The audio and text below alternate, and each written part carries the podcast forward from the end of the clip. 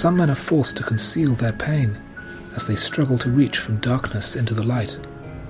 A few, however, find that darkness is only a concealing shadow, the better to hide their disreputable intent. My name is Jeremy Phillips, writer, critic, and Russian nightclub comedian, and you are listening to Cinema Limbo. Your feature event is The Saint, a 1997 romantic thriller starring Val Kilmer and Elizabeth Shue, based on the character created by Leslie Charteris. And I am joined via a transcontinental connection to my guest, the co-host of Podnose's own The Sitcom Club and Jaffa Cakes for Proust, Tilt Ariza.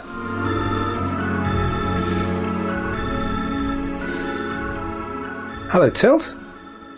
Hello, Jeremy. It's very gl- nice of you to uh, join me for this very special intercontinental cinema limbo. Yes, it is nice of me, isn't it? Yes, it is. I, th- I thought it would be too obvious to say it's nice of you to have me here. Let's. Well, we chose a movie each for the two shows that we're recording together. The uh, movie that you chose, we're going to do at a slightly later date because I've got other things in my pipeline. But um, we're starting with a movie that I chose. It's something that is very close to my heart. I recall during my summer holiday when I was 16, living on an airbase with its own cinema, going to my very first aerobics class and being absolutely shattered. But my reward afterwards was to go to the base cinema and see the new movie that was on. And I fell in love with it immediately.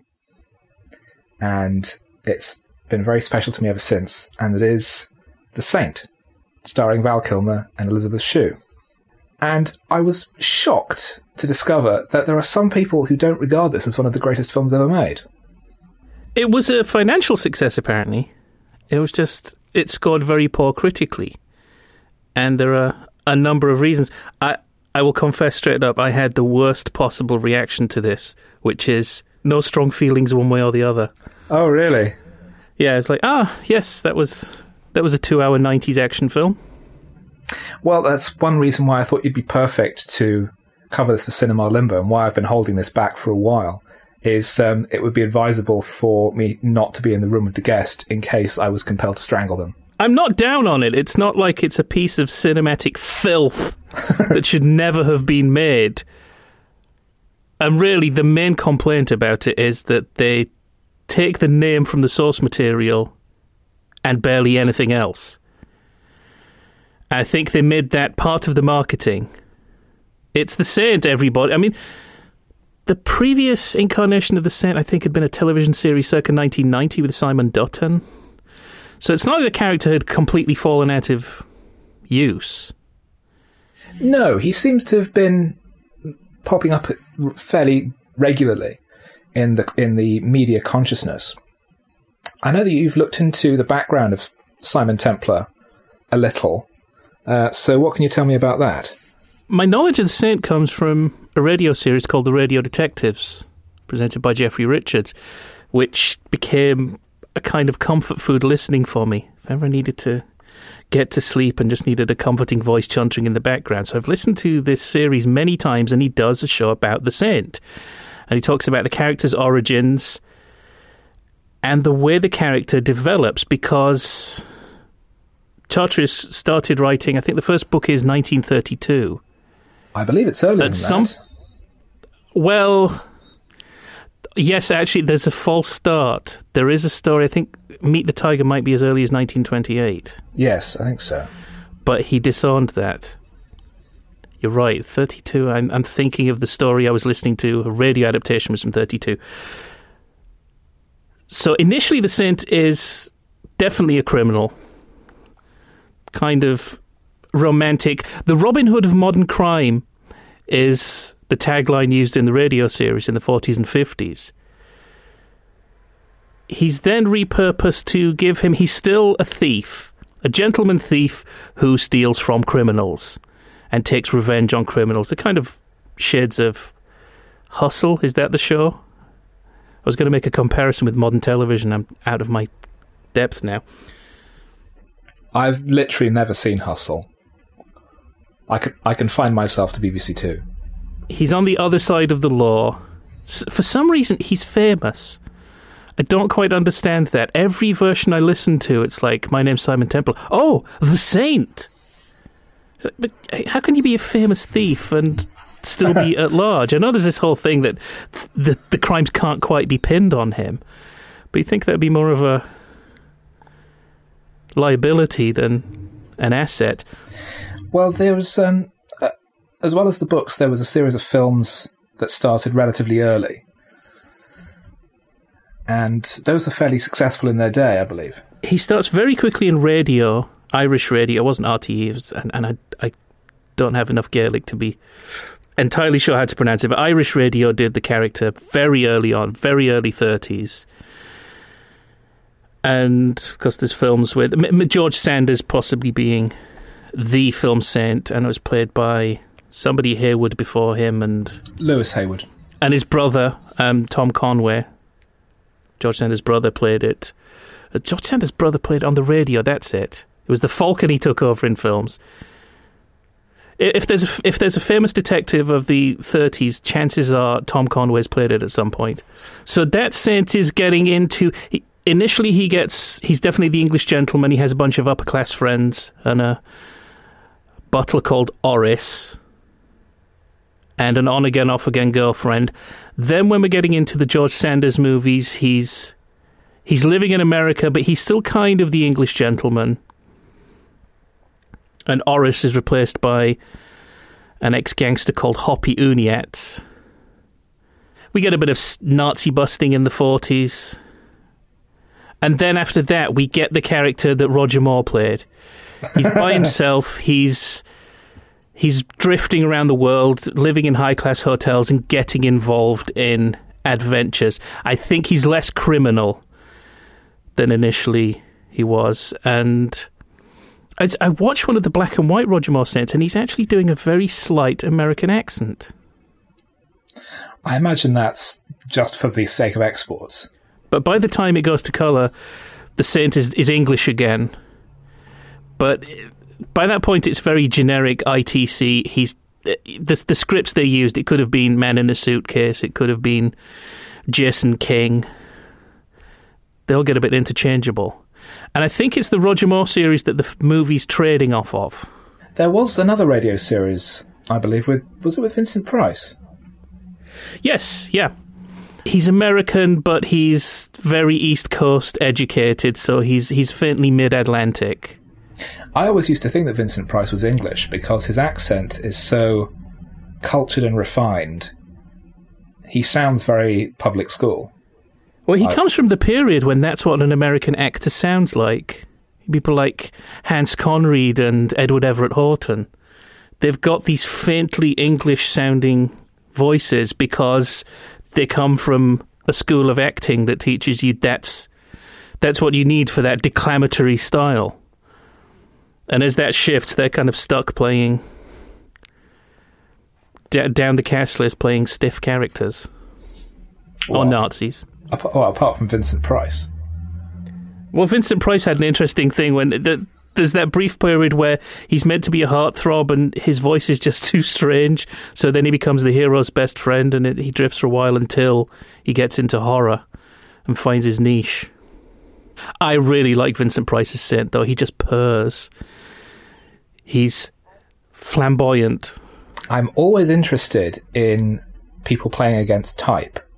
And even though he was, as you say, he was more of a romantic lead at the time, the idea that, you know, the, the great horror actor Vincent Price playing a, a dashing daredevil hero, there's something very appealing about that. Just for, just for me. I've always wanted to see a romantic comedy where the hero is Christopher Walken. Because I think, yeah, he'd be great because he's really charming and he can dance and women find him beguiling. That makes perfect sense. Why not have Vincent Price as you know, uh, racing fast cars and you know punching bad guys, or them just going oof because it's a radio show? And you know, we haven't mentioned Ian Ogilvy.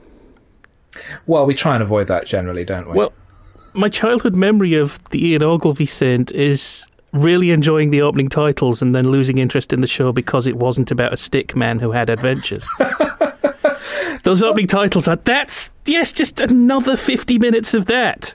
That's funny because um, when ITV4 started about 10 years ago, um, the Roger Moore series ran on Wednesdays at 7, I remember, and I actually enjoyed it and I, I wound up watching it regularly.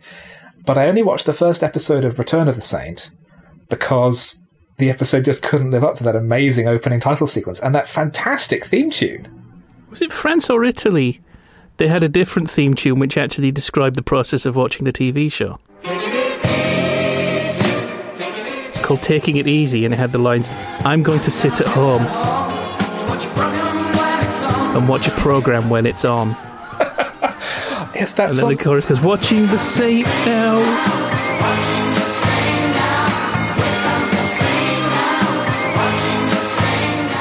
Here is the saint now.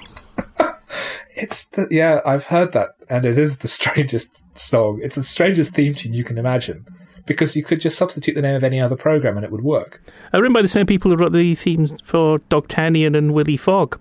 Well, those were Spanish. It was written by the DeAngelis brothers. Ah, I was actually speaking of Willy Fogg. I was surprised to discover that there was a second series based on other based on other Jules Verne books. So it's Willy Fogg at the journey to the center of the earth, along with all the other characters from around the world in eighty days. And it's apparently the whole thing is it's so popular in Spain that they've had a live action musical with people in sort of semi Lion King outfits. I knew about the second series. I didn't know about the musical. I've seen pictures of the actor playing Willy Fogg in costume, and it looks like a cross between a school play and The Wicker Man. and it's obviously it's supposed to be for a family audience, but I thought that's just a bit too creepy, particularly when he starts singing and marching across a tiny globe. So we've got a number of choices of characterization to take the saint in for the 90s. Well, there's uh, there's there's two other TV versions later in the 80s. I remember there was the Simon Dutton series that everyone's forgotten, which was I think it was six TV movies, and there was also a pilot for American television. Oh, yes, with a moustache. I mean, there was an actor attached to the moustache, but when I looked, did a Google image search, that was the thing that leapt out at me. Looked like Magnum. I was just about to say that he looked like Magnum. So both of those died the death, meaning that the the property of the saint was somewhat in hibernation. There were plans in the early 90s to launch a new series of saint movies. Um, Sydney Pollack was approached to direct. The script was to be by Steven Zaillian. And I believe Ralph Fiennes was being lined up to play Simon Templar. But there wasn't sufficient interest and it wound up falling apart. A couple of years later, however, new producers came on board and it started to get moving again. And the result was, in 1995, a draft script by Jonathan Hensleigh for a new Saint movie. That was eventually rewritten by Wesley Strick after Val Kilmer was cast. Quite a few actors I know were up for the role of Simon Templar. Have you heard about this? Because it's the most insanely diverse pool. I have a list in front of me, but if you can add more names. And I, I'd heard that Ralph Fiennes just read the script and said it wasn't anything that anybody else wasn't doing. It Yeah, wasn't distinctive enough for him. I can understand that because um, in the early 90s he was still virtually an unknown. It wasn't until Schindler's List, I think, that he really made his name. And in fact, I was um, listening earlier to, I was very disappointed that How Did This Get Made, possibly my favourite movie podcast apart from this one, had covered in its new episode The Avengers, the other great 90s movie based on a British 60s TV show that has been covered in Cinema Limbo. And it turns out that Ralph Fiennes signed on to do that before The English Patient came out. So before he was even a bankable name, Right. which might explain why he's a bit miscast in that. Well, the Avengers or the English patient? Because I'd like to hear the, the argument. that Ralph Fiennes should. Yeah, um, if we could just talk briefly about the Avengers. Now, this is where you're going to be glad of having an ocean between us. His steed is so sour. I think he's too stiff. He sneers. Somebody somewhere in it has said, has like bowler hat, English gentleman. Well, they're all stuffed shirts, aren't they? Yeah, it's that it's the English reserve and the unflappability that I think they overplay. And I think the problem is that for the most part, apart from a couple of the actors, the movie is overwhelmingly made by non-English people. So it's a foreigner's inverted commas view of stereotypical Englishness, and it goes too far. It that it's too stiff and too mannered, and everyone's drinking tea all the time, which winds up looking insane. Yes, and the the macaroons and The macaroons I didn't really have a problem because it's only in two scenes. I, I don't know. Just that just boils. It's just stuck out at me. I've I've only seen the movie twice.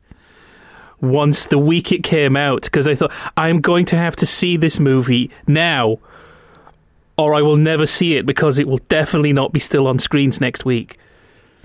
Yeah, it was fu- it was funny how everyone knew it was going to flop. I I saw it on in the cinema in Swindon. There were two other people in the screen, but I, I love it, and I've owned four copies of it. It I've got- looks beautiful. It looks fantastic, and if there's, there's some really great stuff in there. Sean Connery is a fantastic villain. Jim Broadbent is great as Mother. There's some really nice, sharp dialogue. There's some some subtlety in the script, with um, skein of Shakespeare references and Lewis Carroll references all the way through. There's a nice idea that then comes round and bites them, which is that that thing that they noticed that in the original Avengers series, London was deserted. Which is okay for some of the initial scenes when they're doing research, but then at the end, How it feels get made? weirdly hollow. How did this get made? Picked up on this, and I've I've written on their message board that there's a there's a reason for this. It's just the TV series did it because they didn't have the money, and the movie's done it because they're copying the format of the TV series. So there, there's a reason for it, but it doesn't really work. But Keeley Hawes is in it. Actually, no, I was going to say we've gotten off track, but no, we haven't, because why did The Saint get made? And it's part of that whole wave of 90s revivals of 60s TV shows, or in one case, a 50s TV show. I got my list here, because The Fugitive, I think, kicked it all off. Oh yeah, that's the one I think everyone agrees is genuinely a really good movie. That's really the one, though, when you can strip a lot of the recognizable iconography out of it. You can set it in the 90s, but there's enough of a solid core concept. So you can basically you can you can make a 90s movie out of the essential plot. Frame for murder, one-armed man, somebody's after him, even though he didn't do it. Yeah, goes on the run to clear his name. But there's no particular plot. There's no particular acting style that needs to be stuck to. There's no distinctive look. There's nothing oddly dated that you still have to stick to. to this day, The Fugitive doesn't look like, like it's dated, really. Even though it's kind of an early 90s period piece, it's still a really, really strong film. I haven't seen Maverick, although it's a Richard Donner film, so I should, because I think Richard Donner is one of the great unfairly neglected directors. Do we count Sergeant Bilko? Yes. Okay, we're counting Sergeant Bilko because it's really the boomers are hitting a certain age, and we can try and sell them the brands they grew up with, but marketed and remolded. Remolded. That's the thing. There's remakes, reboots, and then you really get the remold, which is we've kept the name of the thing you remember, but then we've had to hollow it out to sell it to people younger than you. Or they've taken away an element, a key element that they don't think is going to work. Because, I mean, in the case of Sergeant Bilko, it's Phil Silvers, and it's not going to work because he's dead. And um, you can't have a dead person in the lead role of a movie. Lost in Space, I'm, I'm- I'm- 1998. I'm, I'm sorry, unless it's uh, Gwyneth Paltrow. Yeah, Lost in Space is a really terrible idea for a movie because it doesn't work at all. I, I thought it worked up until the point that it started having a plot.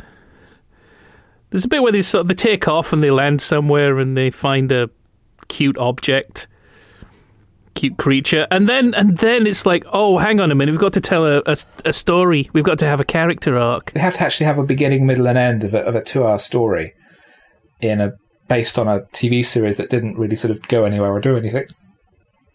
It's I think for the same reason that they never did the time tunnel, because there is literally nothing you can do with that other than do it as a TV show. The Mod Squad. I've seen that. Is it any good? It's all right. I mean, it, one I think it has one benefit in that Claire Danes is in it, and she's great in everything. I just remember the knives being out saying you you can't. It's it's it's nonsensical because you had they had to explain mod at the beginning, didn't they? That really should be the name for like the tech support section of like an electronics shop that do like adjustments to your PC. Well, Best Buy over here have the Geek Squad. Well, I've seen Chuck, so I, I know what that's based on. But um, it makes more sense to do that than to make a movie out of it. It seemed to me the obvious idea for the Mod Squad would be to do a Brady Bunch. That's another. That's one I forgot on the list. A Brady Bunch with it, and basically you have these police young people attached, and they're, they're going in investigating 1990s youth hangouts, dressed like it's the 70s. Well, in a sense, that's what the Jump Street movies have done. All right, I was. See, I don't really watch movies that are in color. Bad enough, I had to watch a talkie. Uh, back in my day, it was all magic lanterns. What else have you got there? My favorite Martian, I, I, about which I know nothing. I just know it exists and existed once. I think if I really wanted to, I could watch it on Hulu. Don't feel And the Wild Wild West. Oh, yeah, I saw that in the cinema. That was um, that was that was that was yeah. Well, that go- that goes on the list of uh, make steampunk and die. There's, has there ever been a steampunk blockbuster that people actually flocked to see? Um, Titanic. Was that steampunk? Well, what do you think was coming out of those ships' engines? Candy floss. there wasn't. Yeah, but there wasn't the. Yeah, there's the steam. Where's the punk? Where's the science fictional? That's Leonardo Element. DiCaprio. Um, I don't know. I mean, I think the reason is because it's so weird that the the whole aesthetic of steampunk that it requires a lot of investment by a studio, and they're a bit nervy of something that looks that odd, and that requires a leap in terms of audience engagement. Yeah, I just don't think the the mainstream audience is there for the idea. No, I mean we've had League of Extraordinary Gentlemen, which managed to kill the career of Sean Connery, which is quite an impressive feat. Jonah Hex. Have you heard Yes. I haven't. It's the only blockbuster I know of that clocks in at a lean hour and 12 minutes, including credits. Didn't they do like a clock punk version of the Three Musketeers that and? Yes, and that was a Yeah. hit. That was a hit, actually. That was Paul W. S. Oh right, Anderson. okay. So, so Um, that's it. It's they're just it- not setting these films early enough. Yeah, they should do it in like the Middle Ages with like Leonardo da Vinci on his little flying machine. Oh no, that's Hudson Hawk, isn't it? Yeah, which proves the rule. So the one I missed off the list was Mission Impossible. And the thing there is that that's mainly a Tom Cruise vehicle. Hmm. It's not really capitalizing on the idea of it. But I mean, if you were to talk to young people, the the young people, the youth these days, if you were to say Mission Impossible, they wouldn't be aware, probably be aware of it as a TV show. But the first Mission Impossible movie is definitely a sequel to the original TV series. And there is a reason Peter Graves did not come back. Yes, I know. Yes. But it do, it is at least sort of say right here here we draw a line under the 60s Mission Impossible. So it started out as something that had its roots in 60s soil. but then it turned into something much more 90s.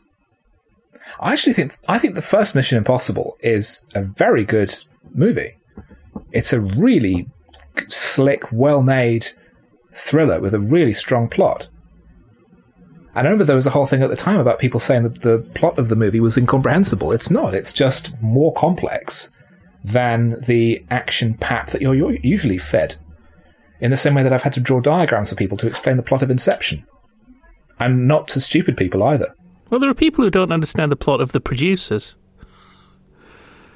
It's really difficult explaining the plot of The Producers to somebody who doesn't understand. But how can you make money off a flop? Well, I, th- and I that's the rest of the night gone. I think it's partly because it's not explained very well in the movie.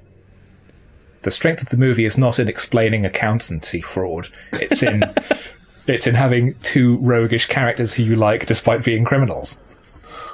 But it's Well, this, you see, fortunately, this com- th- that movie was made before too many test screenings, too much focus grouping. Otherwise, if the producers had been made in the 90s, you would have had way too much time, I think, taken up with the accountancy. Well, the, the other thing is that the producers was being left on the shelf because no one would release it, and it wasn't until Peter Sellers intervened that it actually got released. But of course, test screening played a huge role in the making of The Saint. Oh, the two endings, yes. We'll get yes, don't don't, Yeah. spoil it. And the other connection is with Mission Impossible is that uh, Chris Morris alumnus David Schneider is in both of them yes. As one-shot comic relief. It's really the one thing that, the one sort of sweet plum that works for me for American blockbusters is a that guy. like when um, James Bachman from the Mitchell and Webb look turned up in um, Transformers: Age of Destruction, Age, Age of Age of Extinction, as a cool scientist partnered with Sophia Myles. Because we have Julian Rhind-Tutt in. in Julian Saint. In the Saint, yeah, and Emily Mortimer. And the best part of Star Wars The Phantom Menace is Celia Imrie. Where's Celia Imrie? She's um, flying one of the flying is it the X-wing fighters. No, in in the in the Saint. Oh no no no no! I was just, I wish. So yeah, so in the middle of all this, we have the Saint. It gets so I just want to say, The Phantom Menace has the most hilariously eclectic cast list of any movie I've ever seen. Liam Neeson, Keira Knightley, Greg Proops, and Celia Imrie as a fighter pilot, and Andrew Secombe. and Andrew Secombe, yeah, as a, as a space Jew. Yes. But USA, in the middle of all of this carrying on, we have the Saint. And so they're faced with that idea of right, what do we keep to capitalize on the characters people have people have known him? What do we jettison in order to bring in the young people? And what they keep is Simon Templar, and he's a thief, He's a Robin Hood of modern crime. and everything else goes. Well, what else? Uh, what else is there really? Really, uh, being a suave adventurer who lives a high class lifestyle. And specifically targets what what in the stories he, he refers to as the ungodly. Well, that makes him a bit churchy, although he's called the Saint. So We see that makes him a bit churchy, but in here he's dropping the names of Catholic saints left, right, and centre. yes, but it's more in terms of the knowledge rather than any underlying belief, because he doesn't show demonstrate any kind of convictions that one might term religious. I mean, but if if he's going after people who are ungodly, that indicates a more. Um, well, no, he's using it as a very snarky phrase. He's, he, Oh, I see. he just means villains, people who have a lower moral standard than he does. So it's just it's just a term he uses. He, basically, it's what he says instead of Mark. Oh, I see. Well, Philip Noyce does a very good commentary on the DVD where he talks in detail about his concept behind the, the film and why he was attracted to it in the first place. And he was, in fact, a, a big fan of The Saint from a very young age, um, reading the books when he was a kid in Australia. And he was intrigued by the notion of the origin of the character. And although this has been cheapened, I think, the idea of where where the character comes from because we've had so many reboots and restarts of classic characters in recent years. But this is one that gets there before almost all of them and shows a very clear arc in terms of how the character develops from being a thief for hire to being the brighter buccaneer himself. The problem is, is that there's no Saint Two. Yeah. So we I spend agree. two hours watching a film of a saint who isn't really a saint yet. But he is one by the end. But it's like it's all, all sizzle and no steak for somebody who wants to watch an expensive movie of the saint. Be a bit like a bit, a bit like the Daniel Craig Casino Royale being the only James Bond film in I was- existence. I was literally about to mention Casino Royale because it's not until right at the end that he says Bond, James Bond. And it's all the making of the character. It's all about him earning his theme tune. I, interviewed David Arnold, and one thing he mentioned is the chords of "You Know My Name" and the chords of the James Bond theme were very similar, or if not identical. Oh. So there's little bit. If you see him doing something a little bit Bondish, the James Bond theme chords will kick in, but then go off a bit. So every every time he's getting close to becoming James Bond, the music is indicating. So, so that's it. He earns. There's a bit like he gets a fancy car, Oh, yeah. and the the strings go dun dun da da. They, they go off, and it's nearly Bond, but not quite. I think Casino Royale's a terrific movie, though. I loved it as well, and uh, you see, I'm more I'm more interested in the books, James Bond. So I, I like Timothy Dalton best, which I know is kind of a tiresome contrarian opinion, but but so I had a lot of investment in Casino Royale not being bad, and I was knocked out by it. I'll give you and the listener a bit of a spoiler preview. Later this year, I want to do a James Bond film properly for Cinema Limbo, and it's going to be Licensed to Kill Right. because it's one of the best, it's the truest to the books while not being a direct adaptation, and also it's their biggest flop. Yes. Yeah. I, I had a friend who got all the the DVDs, and I, I watched them all. And License to Kill was the only one I then went out and bought for myself. I, afterwards, I, I did pick up Living Daylights and On Her Majesty's Secret Service, but License to Kill was the only one that I wanted to watch again. Like, he cries. he cr- Bond cries finally. Oh, yes, he does, doesn't he? I know he cries at the end of On Her Majesty's Secret Service, but it's it's like he cries about something not quite as high stakes. And of course, Bond, Bond's really northern as well. Which is weird because Dalton's Welsh. yes, it's it's like um, did did did Timothy Dalton ever play Heathcliff? I know he played Mister Rochester. Yes, he did. I'm just wondering. I'm just wondering if it's like he he got fixed on his Bronte accent. it's just that line where it's like, "It's a good job you turned up. Things are about to get a bit nasty." Yeah, he does say that. Yes. Maybe he just forgot how to do the voice. Nasty. One of the things on the list for us to Isn't do it? for Jaffa Cakes for Proust is a film called Hawks, which is written by Roy Clarke of the Summer Wine fame, starring Timothy Dalton. It's what he did between Bond films. Oh. Is it uh, action orientated or is it about you know, a shop in Doncaster? It's it's about life and death, and coping with one while surrounded by the other. That's licensed to kill. It's it's about a cancer patient trying to get his end away. That is not something I would expect from Roy Clarke. That does sound interesting. Roy Clarke's really in, yeah. Roy Clarke is interesting. There's so much more to him than his successes, but he does have a tendency to stick with a certain style once he once it pays off. I think he does as is told actually by producers. So uh, all the different people who were asked to play the Saint, because you said that he had this incredibly wide-ranging list. Yes. Um, as I recently told my mother, it is the only role that has been offered to both Hugh Grant and Arnold Schwarzenegger. And one of those makes sense. I can understand why they would go to Hugh Grant.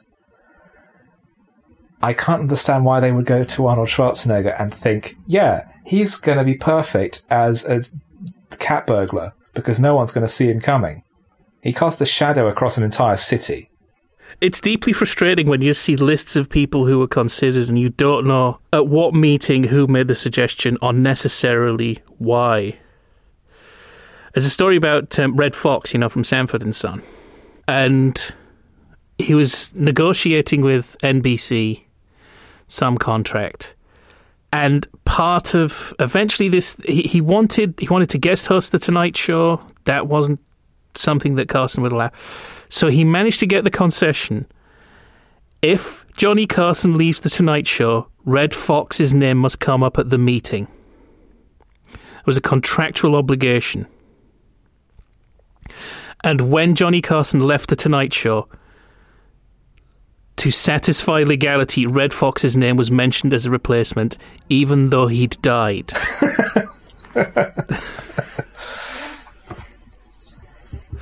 so you you there's no exact way of telling who's come up with Schwarzenegger or what stage are they at. Are they really in the doldrums where it's like, for God's sake, just get something shot with somebody bankable?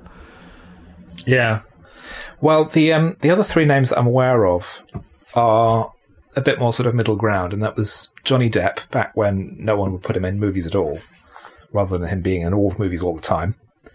Uh, Kevin Costner and Mel Gibson, who was also considered to play uh, John Steed. Yeah, I remember Robbie Coltrane's name going around attached to Steed at one point as well. But again, you don't know who's made the suggestion and why. I think, I think that might have been. It's, it's like that whole thing of um, Peter Snow's name coming up in meetings about casting James Bond. Or Ranulph Fiennes. Yes. Who was told that his hands were too big and he had a face like a farmer. So you've read a draft of the script because I've heard things about the different drafts it went through. At one point, Tom Cruise was interested apparently. Tom Cruise was interested in the early 90s, and then they also looked at Alec Baldwin. Yeah, that makes sense. I mean, Tom Cruise tends, even today, tends to be attached to it, all, all kinds of major projects. So I'm sure that his name would have stuck to it at some point, and Alec Baldwin the same. It's, it seems to be similar to with um, Arnold Schwarzenegger. So there's a, that that's a name that'll work. That'll sell this reasonably untested property to Peoria or Warwick. But I'm hearing all kinds of different ideas for that. At some point, there was this idea that it was going to be the son of the saint, so they can make him very American. That that doesn't really come across in the the script. The script is right. You see, I'm I'm aware of I'm just aware of like things that were said about earlier drafts. At one point, he's an ex-U.S. Marine oh, who had felt God. he'd lost all sense of honor and pride. Another one, construction worker in Pittsburgh. what? He's this. Yeah, it's basically. There was this was some faint idea that was going around that Roger Moore might briefly appear as the original Simon Templar and find out that he had a son who was a construction worker in Pittsburgh, and then we could just like go off with this American who calls himself the Saint because his dad was the Saint. But if you're going to do that, you might as well make him a fucking zombie. the script I read generally hews pretty close to the plot of the finished movie, but it does differ dramatically in terms of how the characters are presented. And that's the keystone, I think, of why I love the film so much, and it's the character work. Particularly since in the write up on Cinema Limbo website for this, I've described this as a romantic thriller rather than a- action adventure, you know, TV adaptation, or anything like that. No, it's very specifically a romantic thriller because the keystone is the characters and the, their relationship. It's like Brief Encounter with with no guns. Yeah. See, if yeah. this was just called The Martyr, and he was called John Rossi, and never mentioned the name Simon Templar, I think this would have a higher critical stock. I think that's the problem. It was people were less willing to accept such a radical change to a character. but I think they, they have a point. I think well. you have a point. If somebody says, "Here, everybody, here's the saint," and it isn't the saint, I can't entirely blame people for rejecting it on those grounds because it's a bait and switch. But if the character has gone through so many changes over time, from the Robin Hood of crime to being an international playboy to changing nationality, I don't see there's a major problem with. But that th- that thread, the thing is, is that again. even when he's the Robin Hood of crime, he is a playboy. He is a high living, suave He's pretty suave. man of leisure who gets involved in adventures. He gets less criminal, but that's never really lost. Even when he's mildly American, even when he's mid Atlantic, he lives in the best hotels, and you give him a sidekick who can take care of some of the rough stuff. And once you take that away, I think your claims to having the saint have, have fall to bits. Even when you've got Ian Ogilvy, who seems to wear flares, and I don't doubt in one of the Return of the Saint, but he's probably wearing a safari suit at some point. He's still a charmer. Well, it helped that he was incredibly good looking.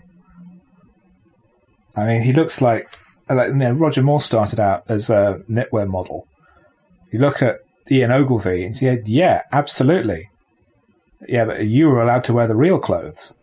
Another thing that's mentioned about the character is that he has this very innocent smile. Yes, I've seen that. Would you say that about Val Kilmer? No. He, he looks untrustworthy.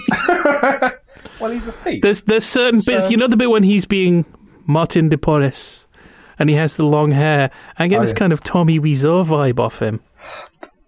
Now, I do want to get into this, the whole issue of all the disguises, because Val Kilmer really wants to do lots of disguises. So they would kind of write them into the script as he came up with them, and he would just develop these characters and improvise stuff on the take. So his mumbling about fish and chips as he's Martin de Porres and going to sit at the table with the woman in the um, transport lounge while he's dressed as Bruno the German. All of that was improv on the take because Val Kilmer is a really weird guy. There's a reason why he's not in big budget movies anymore. I remember the publicity at the time said something interesting that turns out not to be true watching the movie, which is, well, a- actually, as you follow the character, he, his disguises get thinner and thinner as he becomes himself more and more. It's like, no, actually. Because his heaviest disguise is at the Cold Fusion Yeah. Oh, when he's dressed as, when he's dressed as Dick Emery. Yeah, he never he never dresses up as a woman. Well, no. See, then Um, we could go I- over into I- Jaffa Cake's territory. so I don't. I don't see that as a huge oversight in the, in the course of them. No, he does. He dresses up as a Russian cleaning woman. oh yes, yeah, but we don't actually get to see him mince in Well, and do a whole Danny La Rue thing. he want he's wanders into the back of the shop, and according to Philip, What I'm saying is, is that Val Kilmer should not have been in the Saint. He should have been doing a remake of Our Miss Fred. Who would you? Okay, if you were making a version of the Saint consistent with how you feel it should be done in '97, who would you cast? Might be kind of a banal suggestion. I would have actually considered Tom Hanks because he looks trustworthy.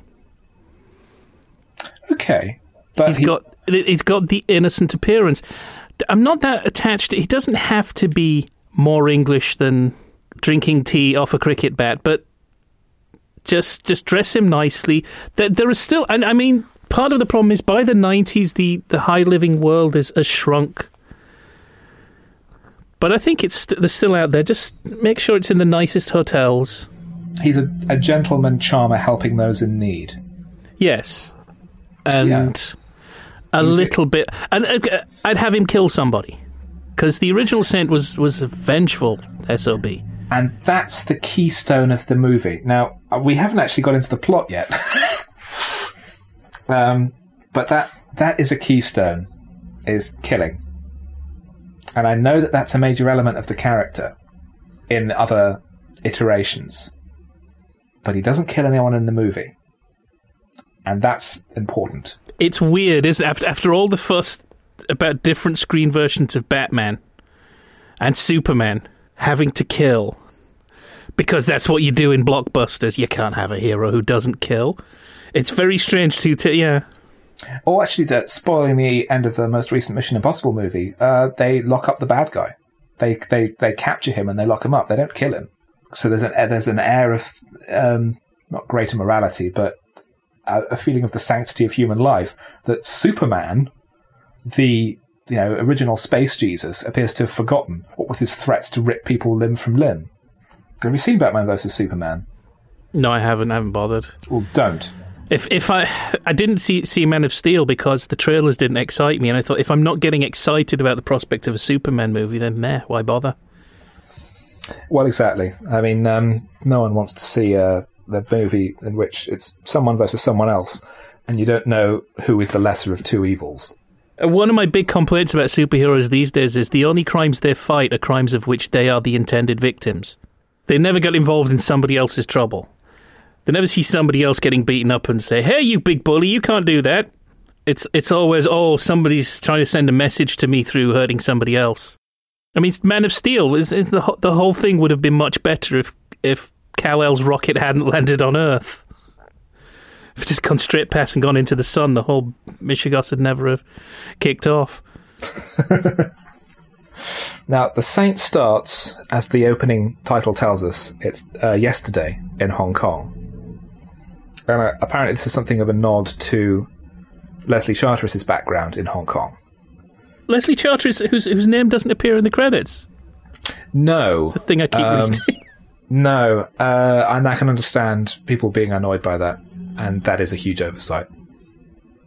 That, because it's the Saint, they have to credit Leslie Charteris, even though they do take liberties with it, they change a lot. It's still his character, and they should have credited him. I don't think they even credit. Mostly they don't credit the TV series. There's no reason why they would. Actually, can I bring in one other really petty thing that's missing from this? I can't stop you. That's missing. That is the Leslie Charteris. Well, he claims to have written it. Some people say it was uh, written by a composer called Roy Webb. But that is the Saints leitmotif that features right from the movies. The radio version turns up in Return of the Saint. Isn't in the black and white Roger Moore's, but Leslie Charteris complained, and it does briefly turn up in the color series. Uh, it's in the Simon Dutton TV series. It's the Saint thing. But they, do, but the movie does use the Edwin Astley theme from the from the '60s TV which series. eh, which just kind of puts out its thought. We're trading off a successful television series. We're not actually that fussed about the character. That's part of the message it seems to send out. Again, there's this balance of The Saint as a movie in its own right and The Saint as an adaptation of a long running character. And those two things clash, and it's like I can't blame somebody for liking it as a movie, but I also can't blame somebody for saying, "Take this trash away from me." I was promised the Saint. Well, in this Hong Kong orphanage, children are being lectured, but one of them is hide, hidden within his Bible, reading a book of stories about the Knights Templar. And he's found out, and he gets the crap beaten out of him. And he's told that he will not, all the the children in the orphanage will not be fed all the slices of sliced lemon that have been locked away. uh, until he acknowledges his namesake, because he's been named after St. John Rossi. Or Giovanni Rossi, in fact, he probably should be. But, uh, Mr. Rossi. yeah, well, he, he was a martyr, wasn't he? See that that would have that would have been a good. they could have made this a prequel to Mr. Rossi. so at the end, he finally sort of he maybe finally reconciles with his faith, and the last words of the film are "Just call me Rossi." But he palms the priest's little crucifix. He has his own little uh, knife, and he uses it to pick the lock of the cage and feed all the other kids.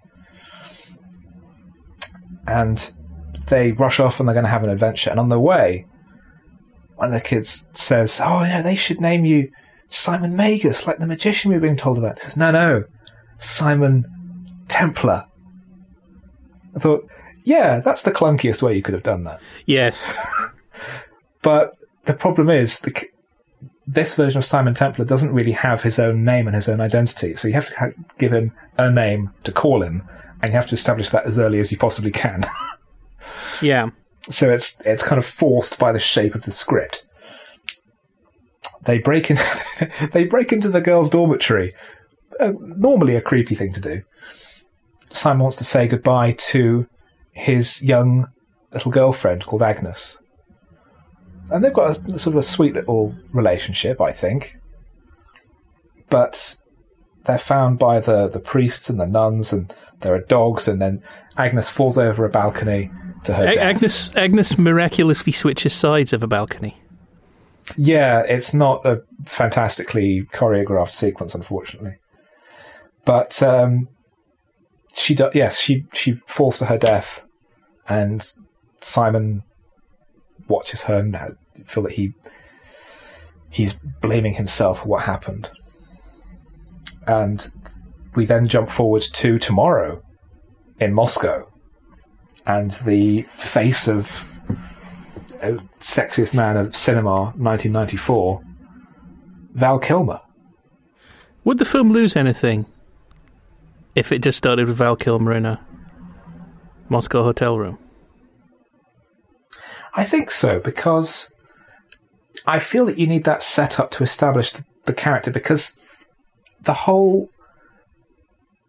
the key of the character is that childhood trauma everything stems from that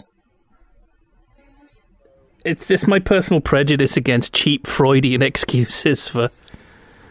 Again, partially it's maybe from reading too many comics where we now suffer from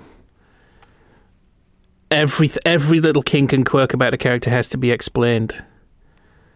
Oh, he wears a bow tie. Oh, maybe it was his father's bow tie. Uh, it, it comes, you know, side partings, an- anything, any any recognizable thing about a character now has to be explained in terms of childhood trauma. But in this case, it makes sense because if you're trying to chart his progress from being a professional thief for hire to being the saint, there has to be a reason why he's transitioning. And in this case, it's because him it's him recovering from that trauma and becoming a more open and accepting human being. I just think it it's not necessarily anything just to do with this film. It's culture at large. Just this little wash of psychological depth. Oh, it's not just an action film. He got bit by a dog when he was five. There, hmm. It's just me being grumpy about. Yeah, I was going to say. Yeah. I don't particularly like the seven percent solution. You know, it's a clever trick, but What on earth are you talking about? that's a Sherlock Holmes It's a Sherlock Holmes story, yeah, but I don't know what the fiction. connection But it's that whole thing of like, why does Sherlock Holmes solve crimes? Not because it's he's good at it and it's the right thing to do. It has to be. Well, I said Freud because he meets Freud. It has to be a unifying trauma. It's that thing that anybody who does anything does it as a traumatic response to something in their past, not just because they find their niche. They do it in the TV series Monk.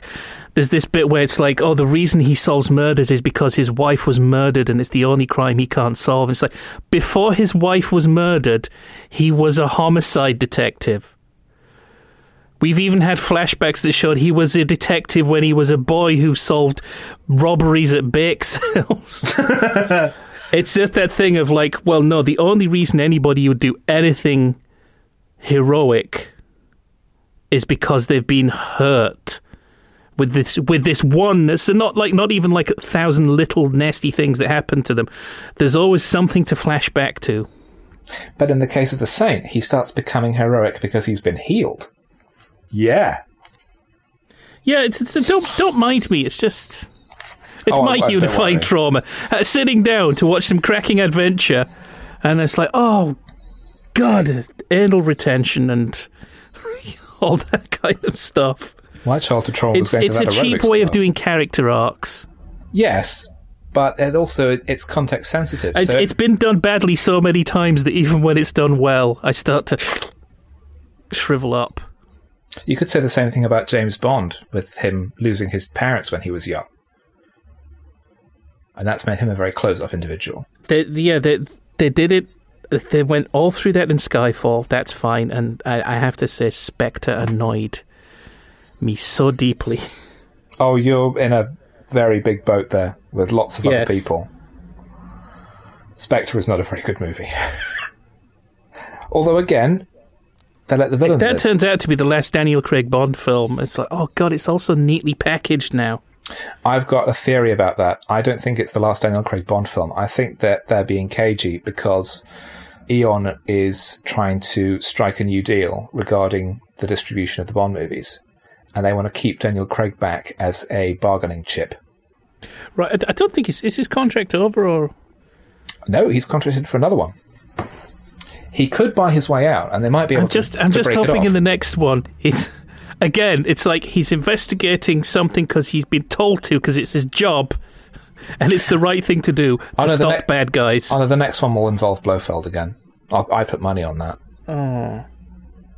But at the end of that, they should. Uh, that will be Craig's last, and then they should kill Blofeld off, and that would then tie it off completely.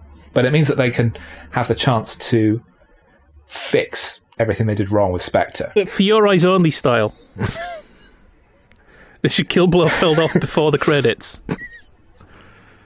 But having played by Just have um, him walk up behind him with a shovel and smack him on the back of the head so hard his eyes pop out, and then. Right, job done. have a scene where Bond pats him on the head as well. So in Moscow, Simon is uh, he has been hired by someone to break into the headquarters of Tretiak Industries, and we're getting a lot. We get a lot of visual exposition very very quickly. That Tretiak is a businessman. He's an aspiring politician. He is uh, very very ambitious.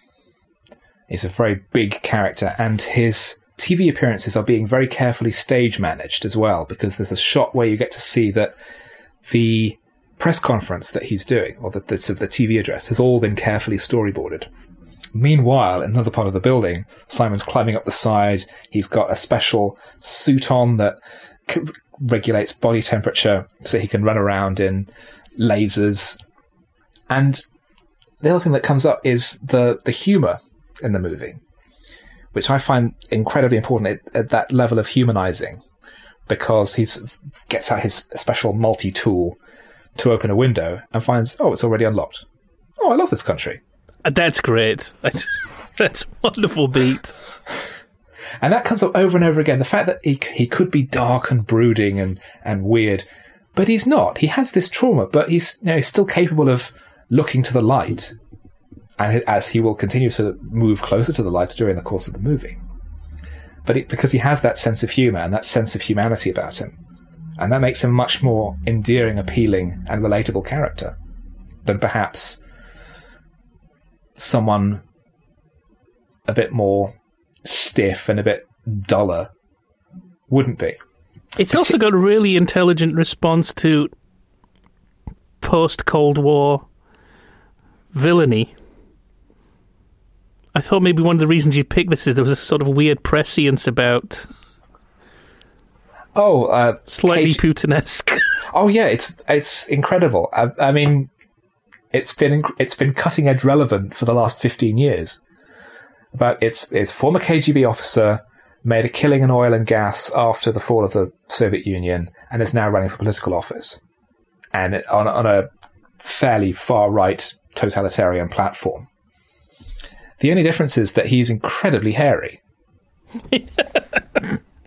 and brilliantly played, I think. Uh, Rad, uh, Rade Šerbedžija, who's a Serbian actor, is absolutely terrific as Tretiak because he never makes him a monster. He's a he's a villain and he's a proper villain with a V, but he's never a cartoon. His his aims are fairly natural and understandable. In a way, he wants to rule the world, but he's not a villain who wants to rule the world. No, he's he, in the same way that he's yeah he, he's, he wants to rule the world in the same way that you know a lot of people already do. Man, yeah. Yes, and that's one hook you could use to get this film back into people's lives. Oh yeah, absolutely. That it's basically political prophecy, just like Escape from LA. You should watch that. It might have your house in it. Uh, excuse me, I live in Orange County. Yeah, it's like um, being told that Americans visiting uh, Wales and being told, "Yeah, we're in Wales, in England." Even Paul Robeson made that mistake. It's the last mistake he ever made. But uh, Simon gets to the top of the building. He breaks into the safe with his special high tech equipment to steal a tiny little chip. But he's found by Tretiak's son, the, the thuggish Ilya, who only noticed him because. I don't he's- like his cocaine watch. That seems an inelegant way of.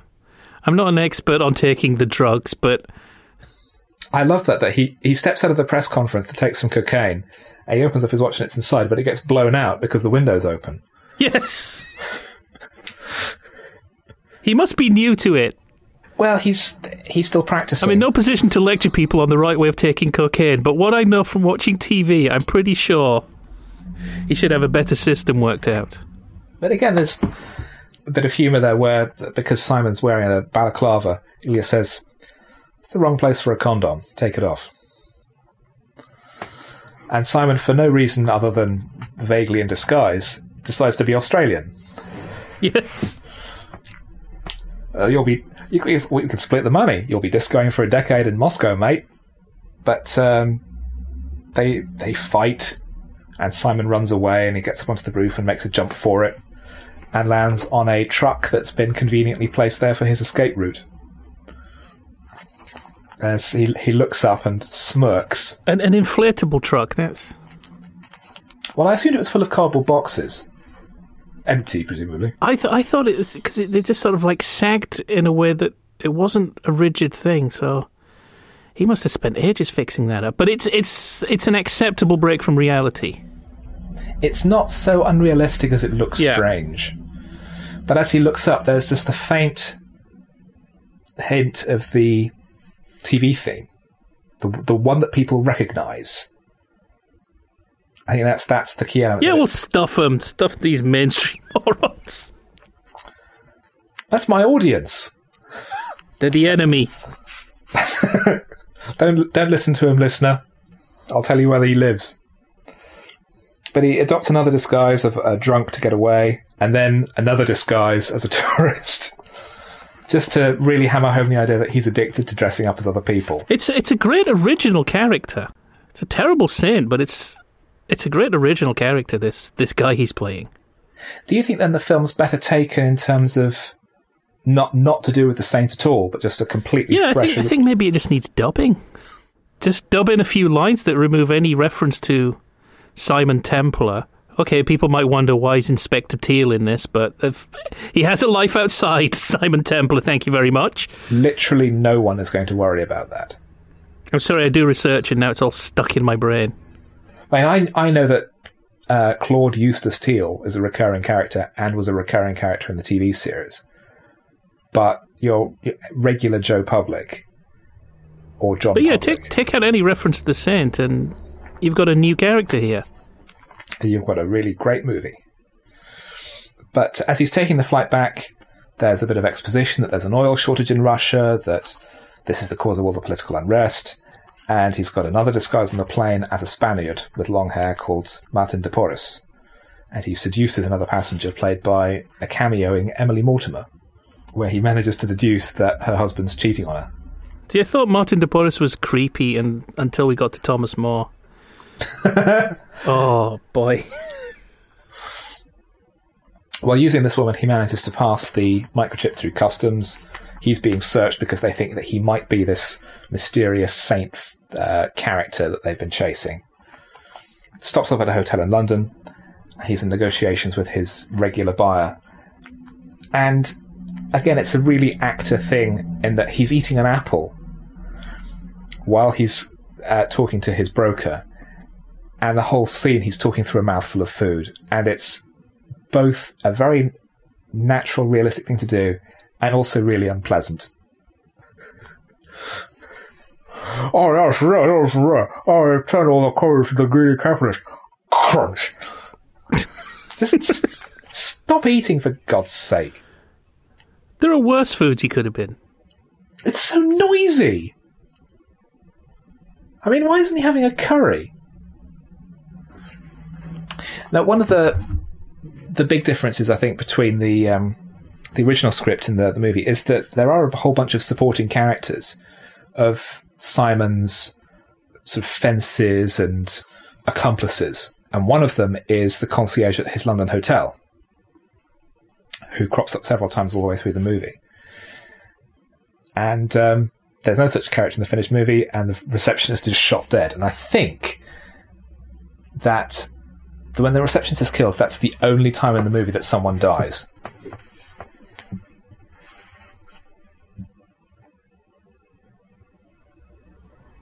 I'm agreeing with you here. I All right. Any, any observation to make? I can't hear you nodding. I just thought you'd take my silence as eloquent. He gets a message from Tretiak. Uh, Tretiak has, has figured out who uh, has gone onto the gone onto the uh, international spy message board. Now here's something. This here's something interesting. This movie's 20 years old, but its use of the internet prevents it being too dated. There's internet. There's mobile phones. They're chunky, but Well, that's that, that's not even a, a bit of um, sort of customized thing that they picked up. That was actually owned by a member of the crew that Philip Noyce spotted and thought that's perfect. A phone that connects to the internet. So they incorporated it into the movie, and it's a real device. And I think that's that's helped it because obviously that's now commonplace but it looks the idea that you know, it folds open and it's got a little thing that bends around and it's that sort of early point where the internet was just becoming well known and it captures that in a in in amber i think so, but um, he agrees to meet tretiak at tempelhof station tempelhof airport rather in uh, berlin and he goes as a different german character bruno hautenfaust who is incredibly camp. was Val Kilmer trying to get his own sketch show? He doesn't need one. He's got this film.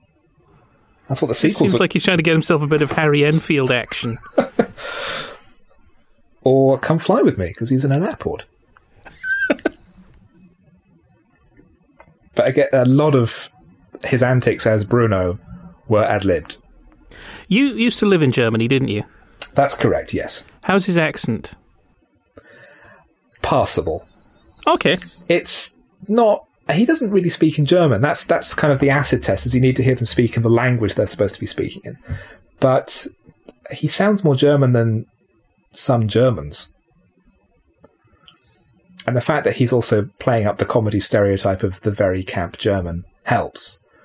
Telling um, Ilya, oh, you have a very long and beautiful cane, Sonny. That is actually something from the original Saint that he had a tendency to call people angel face and beautiful in a mocking way. As I listened to some of the mid 90s Radio 4 adaptations, and I've forgotten the guy's name. I, th- I want to say Paul Rhys. And there's this controlled anger to his Saint. His Saint has this mild Welsh accent there's slightly minor key quality in his voice, and he just the way he says "beautiful" and "angel face" is quite acid. But the um, the job he's been offered by Tretiak is to steal a formula for cold fusion from a scientist called Emma Russell, who's working in Oxford. And uh, he, after consulting a lady on another table, which was, How linear do we do this, or can we just suddenly jump ahead? Um, So sometimes, uh, okay, just just just keep when we get towards the end. Just say you had a point to make about cold fusion, oh, and then I'll remember. Okay. Okay, you've listened to this show before, haven't you? Yes. Yeah. Good, good. Because some people don't before they come on the show, and then they wonder why I'm doing it this way. No. No. I um, I particularly enjoyed Santa Claus the movie. So I was, I was actually I was referring to Ed Bloomer, um, who does not listen to this anyway. He's my arch nemesis. In fact, um, I suggested this movie, and he said, "Oh no, that's terrible," because I I brought it along to a recent book group movie night, and I sat everyone down and made them watch it, and the the the silence after the movie was deafening. And I get the suspicion that Ed spoke for the group when he said that he hated it. right. No, I don't know if you do the linear fashion it's for the benefit of your guests. No, it's for the So benefit saying of if me. you want to bounce around, that's fine. I'm used to uh, throwing out the idea as it occurs to me so that I don't lose it later on. No, no, if you want to go off on a, on a tangent at some point, then that's fine. But I, I prefer to stick to. But it's probably ben- yeah, it's probably best mentioned in terms of the ending. So just I bid you hold that thought for me. Okay. So he agrees to take on the job of uh, stealing this formula, even though the Tretiaks are going to kill him anyway. And then we head off to Oxford. Now, it's at this point that we're introduced to another of his disguises. And in contrast to the original script, that's the version that I could imagine having people like Mel Gibson or Kevin Costner in because the original script is so grim and humorless and hard to enjoy. And it's not, and the, the settings are sort of randomly jumped around as well. Rather than being set in Oxford, it's in upstate New York. And there is a meet cute between Simon and Gillian St. James in a supermarket where they start talking about fruit and they go they sort of go their separate ways. They both drive back to their homes, but on the way, his Rolls Royce breaks down. So she gives him a lift back to his house, which is a giant mansion. But it's not really his house because it turns out that he's rented it. And it's this really convoluted scheme, and then she gets kidnapped and taken back across the Atlantic, and she has to parachute out of the plane while she's still tied to a wheelchair. And it's all very serious. It takes itself desperately seriously. And the, the- I think the strength of the finished movie is that it doesn't. It has that sense of humor, and it's not even afraid of making jokes about the villains to their faces to avoid it being too grim, even though the visual palette is quite muted. It doesn't want to have that that darkness that can be so overbearing. I'm just imagining Kevin Costner's face throughout. It's the same one that he always has. It never moves. Oh God! I've just thought. Johnny Depp loves wigs, doesn't he? So much easier than acting. that was very. That's, I am so sorry. I don't, I don't want to. I don't want to sour this whole podcast. Well, you're going to laugh at his divorce. No, no, that's celebrity gossip. I don't touch that stuff.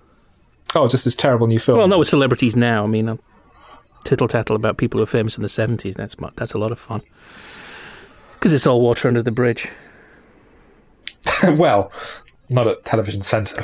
So, um, the cold fusion is, is really just explained in terms of passion and romance, isn't it? Just imagine. Oh, it would just be so wonderful.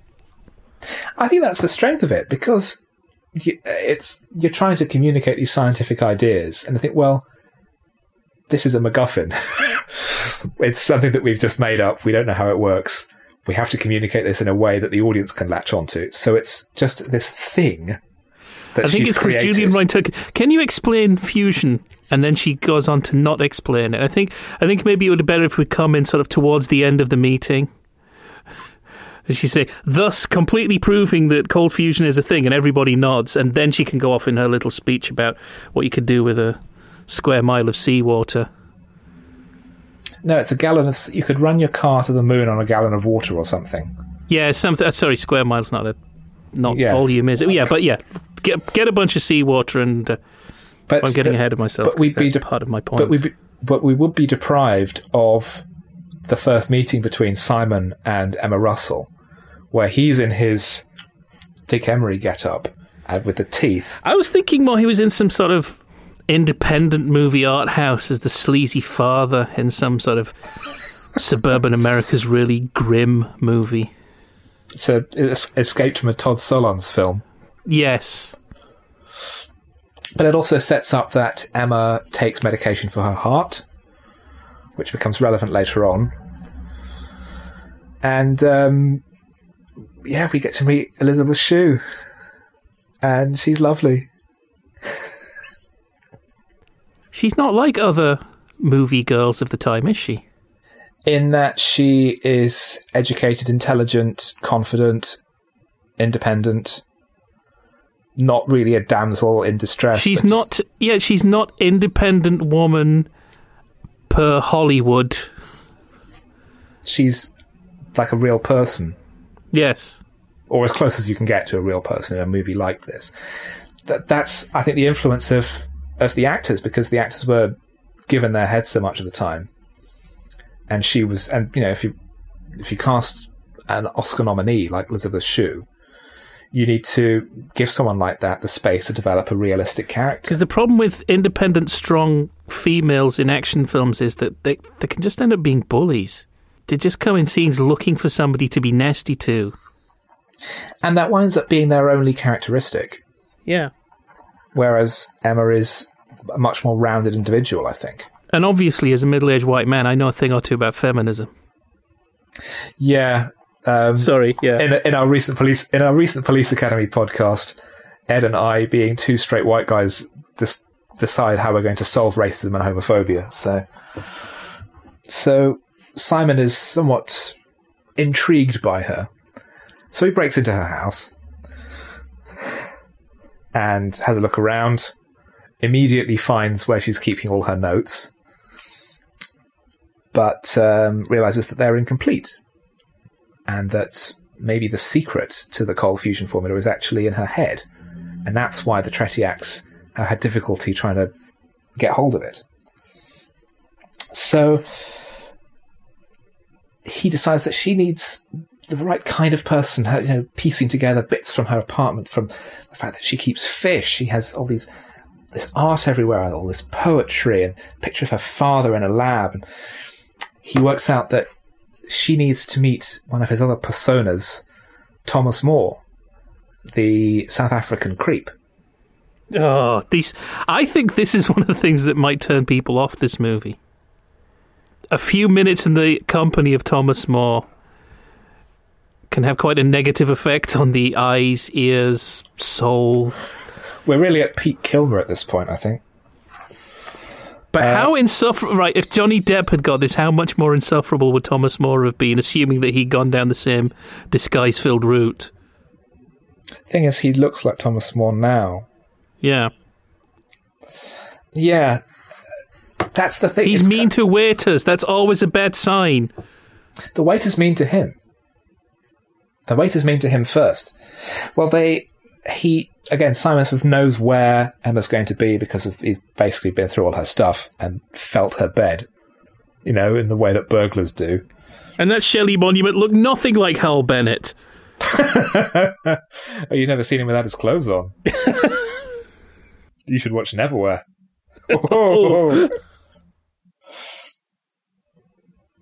Um, but he goes the, she, he knows that she regularly goes to the Shelley Monument at the university. So he hangs around there, sketching, languidly laying on a bench with his leather trousers and long hair, and uh, interesting accent. And he tries to chat her up a bit, but he finds it very awkward because I'm I'm not used to being around people, as he says, sort of. And she she feels the same way. But he leaves his book full of uh, art stuff behind and reads through it, and it's full of poetry and drawings and all this kind of arty mid 90s Laura Ashley gubbins, which Val Kilmer designed himself, and he wrote all the poetry in there himself. Yeah. I was going to say, I wish I'd paid more attention, but I don't know. I find that I seem to pay I'm a a lot. mean, petty little man with no poetry in his soul. Oh, don't be silly, you're not that little. I like test cards. Yeah, I like the noise they make. When is that clown ever going to win? Uh, there was a version. There was a version where he won. I think they did it one Christmas. They used to um, adapt it, especially for Christmas. There's there's ones where the, the clown and Carol have, have not have gone. Let's just move on from Thomas More. Oh no! But this, it, this is problem is so integral to the plot because it's the point where he realizes that he's. It- there's that bit where he goes, "What are you doing?" to himself. They hang the really big emotional moment at at that point, Where he stabs himself in the face. yes, Well, I, one thing that I do want to mention is that that whole prepared book, and it's clearly something that Templar has done in the past and then is has poured effort into. It's an outlet for his own personality, his own real personality, that he isn't able to express in any other form. So you could argue that's not Thomas More, that's Simon Templar who's written that. Because he has no other means of expressing emotion to the world. Not through people, not through his true self. That's it. I wish that she'd been into creepy guys with big overbites and bad comb overs. He's okay. I like that disguising. There I was can cope with him. apparently there's another scene with that character because you see him very briefly in the in the trailer, in a Right. shot slot in the movie, and I, it sounds like he introduces himself and that his name is Tony Stubbs, and that's a perfect name for that character. I don't care if that's not a real saint. Is there a Saint Tony Stubbs? I have no idea. I don't think so. Is that maybe why he got that bit gets cut out? They realise that they've been so careful with their saints in every other disguise. I'm sure they could have thought of something. Uh, hello, my name's uh, Columba. but um, Simon, as Thomas, has followed Emma to a nearby pub where she's going through the book, and he goes up to her table and orders some wine for them. And the waiter says, "Oh, that uh, that wine is five hundred pounds a bottle, or two hundred pounds a bottle."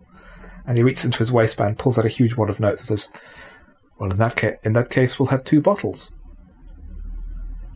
So he's he's only getting his own back on the waiter. Well, the you know, I, I imagine maybe the, the the waiters had to deal with this kind of thing before. It's like, oh god, he's going to ex- order the most expensive thing, and then when he gets the bill, he's going to kick off. We get we get one of these a day at least. So this this time, you know, I'm just this time I'm just going to tell the guy how much it costs. It's going to avoid a whole lot of heartache. And and he pays for it in advance as well because he does hand in the cash. he has to deal with banknotes that smell of Val Kilmer's crotch. They all do. But they have um, Simon and Tom, uh, Si- uh, uh, Thomas and Emma have a, talk about that at the at the table about themselves and a, and she tells him about her formula and it turns out that the formula she actually keeps on a series of cards that she keeps folded up in her bra. And we we jump forward and they're, they're talking and, and what? What are you giggling at now? I don't know. I just suddenly thought of maybe we needed a close up of his eyes bugging out and a bit of a carry on as he looked at her cleavage. Well, he does lean in for a better view. I'm just looking again. Right, Fiennes, Grant, Gibson, Schwartz. I can't see Robin Asquith as being on the list at any point here. A missed opportunity, I fancy. But the um, the scene after we jump forward, where they've both had quite a bit to drink and they're talking about um, art and truth and all that, and her science work, that was reverse scripted. Elisabeth Shue and Val Kilmer improvised half an hour of that scene in character, and that was filmed and whittled down to that three minute scene because that was the process that Philip Noyce wanted to use. He wanted to get that spontaneity and that naturalness of avoiding having scripted dialogue. So instead, it's it's just That explains natural. a lot of why this keeps taking turns that other action movies of this type don't. Now I come to think of it, now I come to examine it plot by by plot point. It's it's not quite as humdrum as I thought it was. No, it's not. That's my whole point. Yeah. That's why we're here. It's it's more interested in the characters than in the action. The the the thing that's more the, the, the director's most interested in the story is how does a character go from being a thief to being the Robin Hood of crime? All the action's incidental. That's just the stuff you need to help tell the story and to keep the audience entertained by having things to look at. I mean, if he could do it as, as just a character drama with no action, I think he probably would have. It might even have made it a better film. as Thomas can't sort of deal with this anymore, and he, he sort of flounces off, walks out into the street with the rest of the bottle of wine, and then slumps down in the doorway, smashes the bottle, gets out his little mirror and his knife, and looks in the mirror and he says, What are you doing? And then stabs himself in the face. Because he realizes he's really starting to get emotionally involved with Emma in a way that feels very strange and uncomfortable for him. And now he's going to talk his way into her bed, and he's not that cool with it, even though he knows he has to. So when Emma comes out looking for him, he says, "Oh, I, f- I was thinking about you, and I fell, and oh." and he's really he's really playing up the absurdity of the character, but in the context of of her taking him seriously. I don't think it really does him any favors. That no, it's it just looks like he just got drunk and well, they have been drinking quite heavily. I mean, they've had yeah, most- but it, it, it's never really good for capturing a girl's heart. I I thought he was going to say some guy said about me and made fun of my leather pants and they pushed me over, rather than I'm so drunk I can't stand. Can I come back to your place? Hey, because well, he needs to have his wound looked at. Is she sort of she's tending to him and she's about to put a bit of uh, disinfectant on it, and he goes ah! and makes a jump, and then that gives her a heart attack. Which I thought was again, it's a reminder that she's got a heart problem, but it, it, it emphasizes the closeness between them. I think they have great chemistry. Kilmer and Shue, I think they really. the whole thing's together. curious. I mean, it, it ups the peril later on, but it's, it's an interesting little bit of business. And um, apropos of nothing, she suddenly says, uh, "Take off your pants," and that's the biggest laugh in the movie because the audience and Simon go, "What?" I mean, your sh- your sweater. There's blood on it. I'll wash it. that's funny. Ah, you're no fun anymore. No, I'm not. I never promised to be fun. I, n- I, d- I don't recall ever promising that I was going to get the party started. But as she um, goes off to um, uh, prepare herself, Simon is clearly having a massive crisis of conscience. and he goes to the extent of messaging Tretiak to say, I can't do this. I can't. I, I, I can't steal from her. This is this isn't going to work. Uh, but they sleep together anyway. And Tretiak sends back a message. Well, tell you what, I'll double your fee, or I'll send the boys around to deal with her. So, Did, did we mention the 50 million thing? oh no, we didn't. Um, No. Yes, Simon's aim, appear, uh, his his ambition appears to be solely to have fifty million dollars in his Swiss bank account, and this is probably going to be his last job. You see, I think I like that more than the trauma of having his childhood girlfriend killed by Catholics. Out of record. I just want a lot of money. A set amount because I'm not greedy. It does feel like something from a different draft of the script that's just not been removed. It doesn't. It doesn't disturb anything. It's. It's not like it creates any kind of plot or characterization hole. But it's interesting they keep flagging this up. It it does emphasize that although he's in it for the money, it's not just unlimited greed, unlike Tretiak. It's that you know he'll get to a certain amount and then say, right now I can live comfortably wherever I want for the rest of my life. Bang, done. How about we combine the two? Instead of the girl falling to her death, she felt she fell safely because somebody had stacked fifty million dollars underneath the railing, In a and it then Catholic became an orphanage. Edith fix event. But um, even so, the following morning, Emma wakes up. Thomas More has gone, and he's taken her cards and left behind little cards that say "I'm sorry." He, enc- he takes he takes a photo of the cards with the world's largest digital camera, and sends it off to Tretiak, who uses the conversation online to track him down so that his son and, and his pals can get rid of him and close off that little thread. But Simon realizes and makes his getaway in a firefight and car chase that is over almost immediately. It's it's it's weird. It's a kind of sort of a bit interruptus. It feels like it's about to lead into some to a bigger action scene, but it doesn't. It just kind of resolves itself very quickly.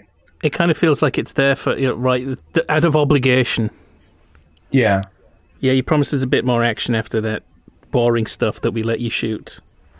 Okay, there it is. There, job done. Come on.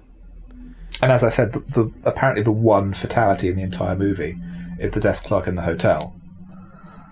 Emma is at New Scotland Yard and has realised that Thomas More is a fraud and is talking to Inspector Teal, and she figures out that all the various aliases this character has used are all Catholic saints.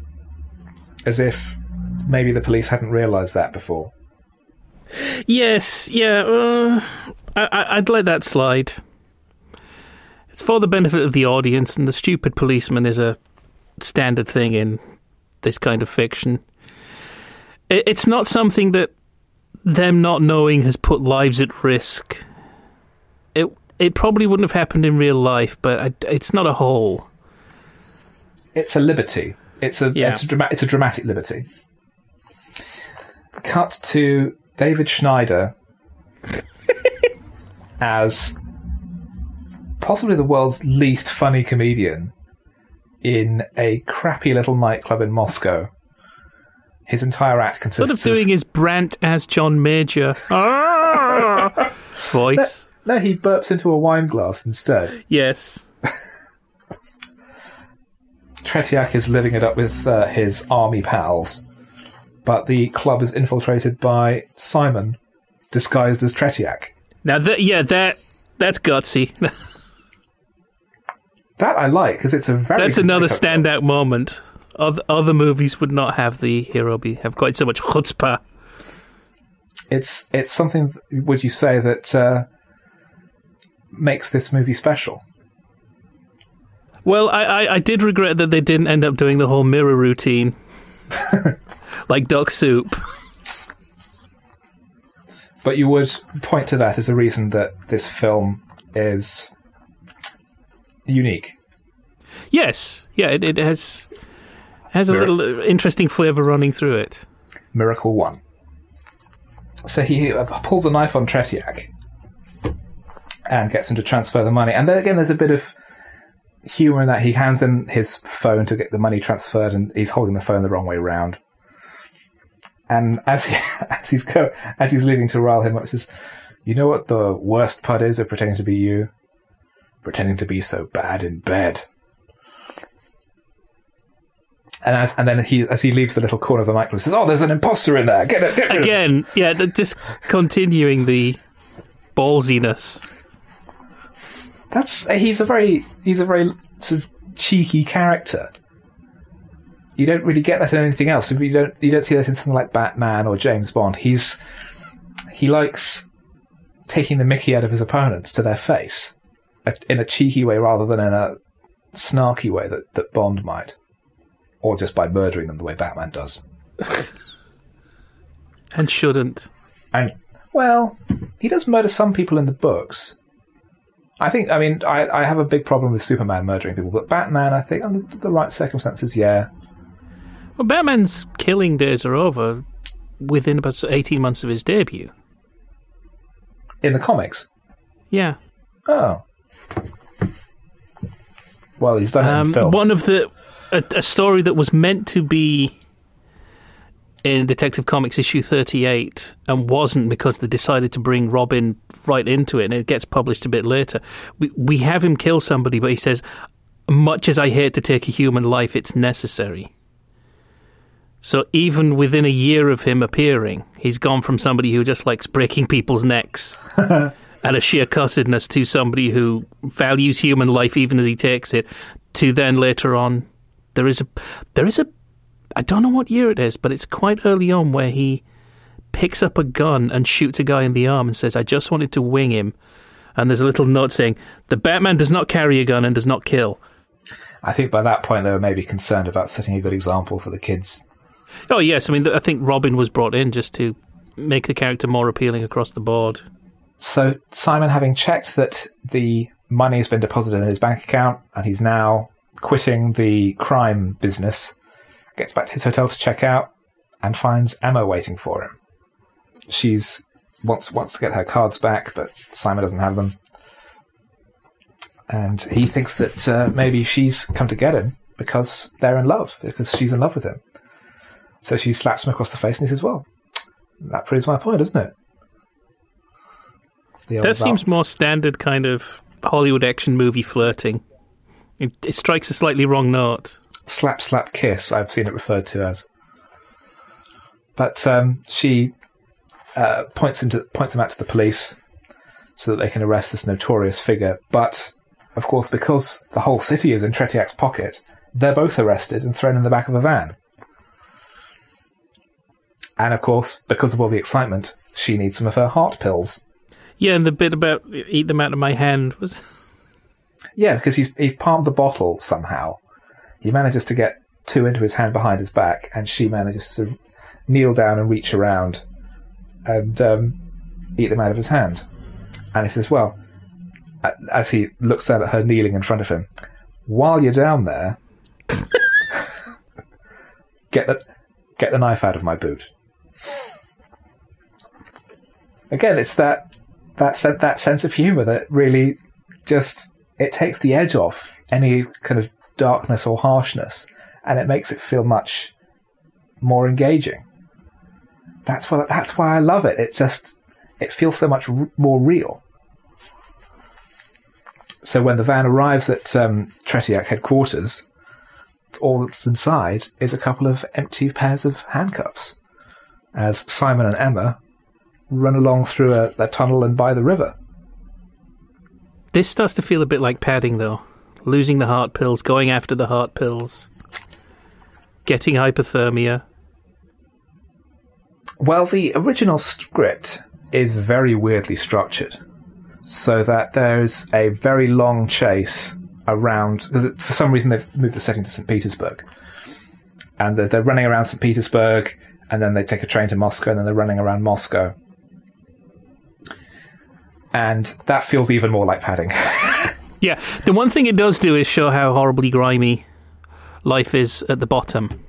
Yes, they well, they, there is. They go to the station where Simon has a safety um, a, a locker with various things in, and he says he thinks that their plan is, oh well, you know, you'll finish off the formula, which will apparently only take two hours.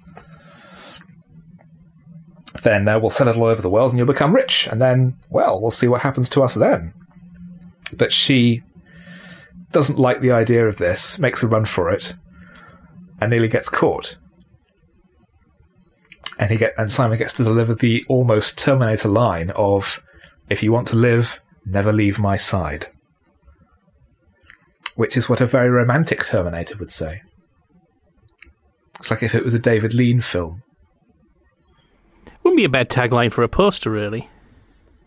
If you want to live, never leave my side. Yeah. Yeah. I Actually, the actual tagline I think is terrific. Never reveal your name, never turn your back, never surrender your heart. That kind of sums the movie up very neatly, I think. Yes that action combined with the the romantic aspect. I'm trying to remember. I don't remember the publicity really pushing that. The trailer is I think, dreadful. I think there's an audience for this that hasn't seen it. I know there because is. it wasn't sold to them. Miracle Two. As they head along the waterfront, um, hiding from Ilya and his thugs, um, they accidentally drop the heart pills in the river. I didn't like that bit. It's a, it is a little bit forced, but it in terms of the plot mechanics, it works because Simon goes in and rescues them. He then has hypothermia. They're given shelter in a nearby apartment building by a young prostitute. And because he has hypothermia, she needs to get his body temperature back up. So they they take off all their clothes and lie on top of each other. But it, it gives that, that physical closeness, develops the relationship. Simon gets to talk about his own past and, and tell her his real There's name. another fatality.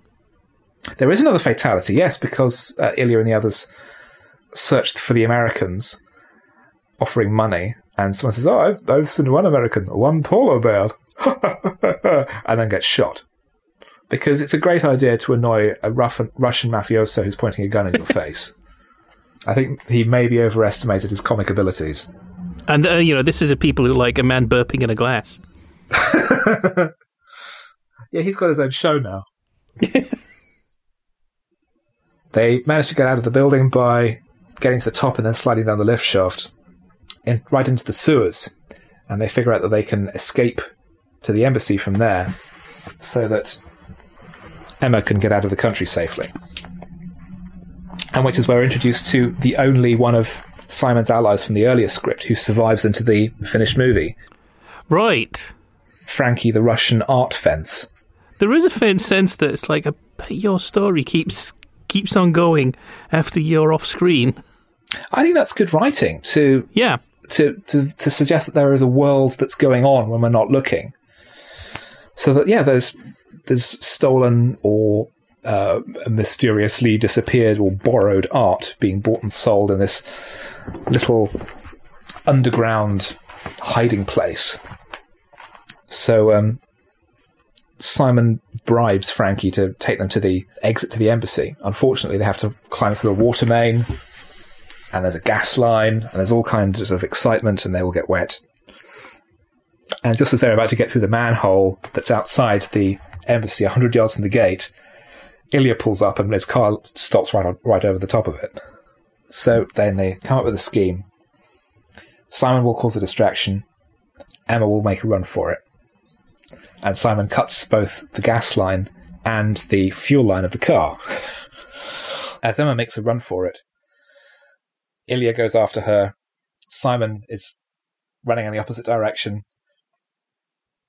And Emma manages to make it in the nick of time, losing her coat in the, in the process. And then Ilya, because he's really mean, spits in the face of a Marine. Terrible man. But his goons. And of course, there's protests outside the embassy, so you can kind of see why the Marine didn't just shoot Ilya there. I don't think they're supposed to shoot people generally. Even in Russia. Yeah, be tempted, wouldn't you? If you, if I had a gun and anybody spat in my face, it it would take a heck of a lot of resistance on my own part not to just shoot the person, even if it was probably a bad idea. I think you should come back to Britain. It's okay, I don't have a gun. Well, good. what, now or just generally? Just generally, actually, I have held a Luger while I was here, but that's it was empty. You've never fired a gun?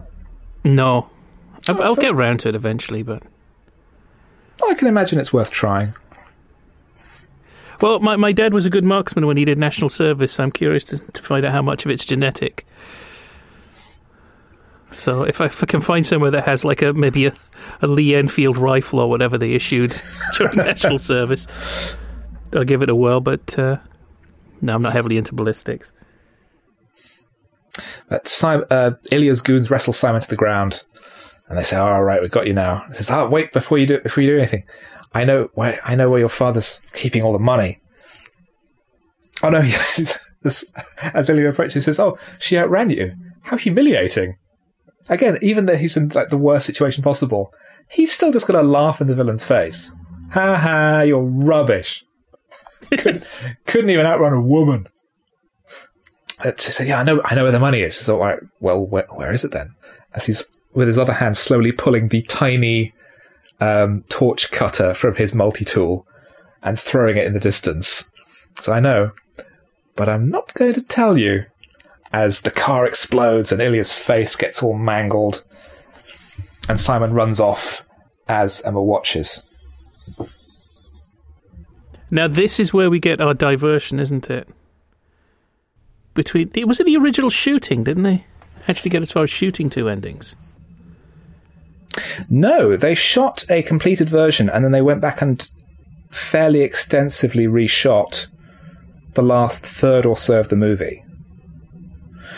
the original version of the script is pretty much the same as the original shot ending, which is that Emma's Emma gets to the uh, embassy, and then she goes back to America, and then she does her speech.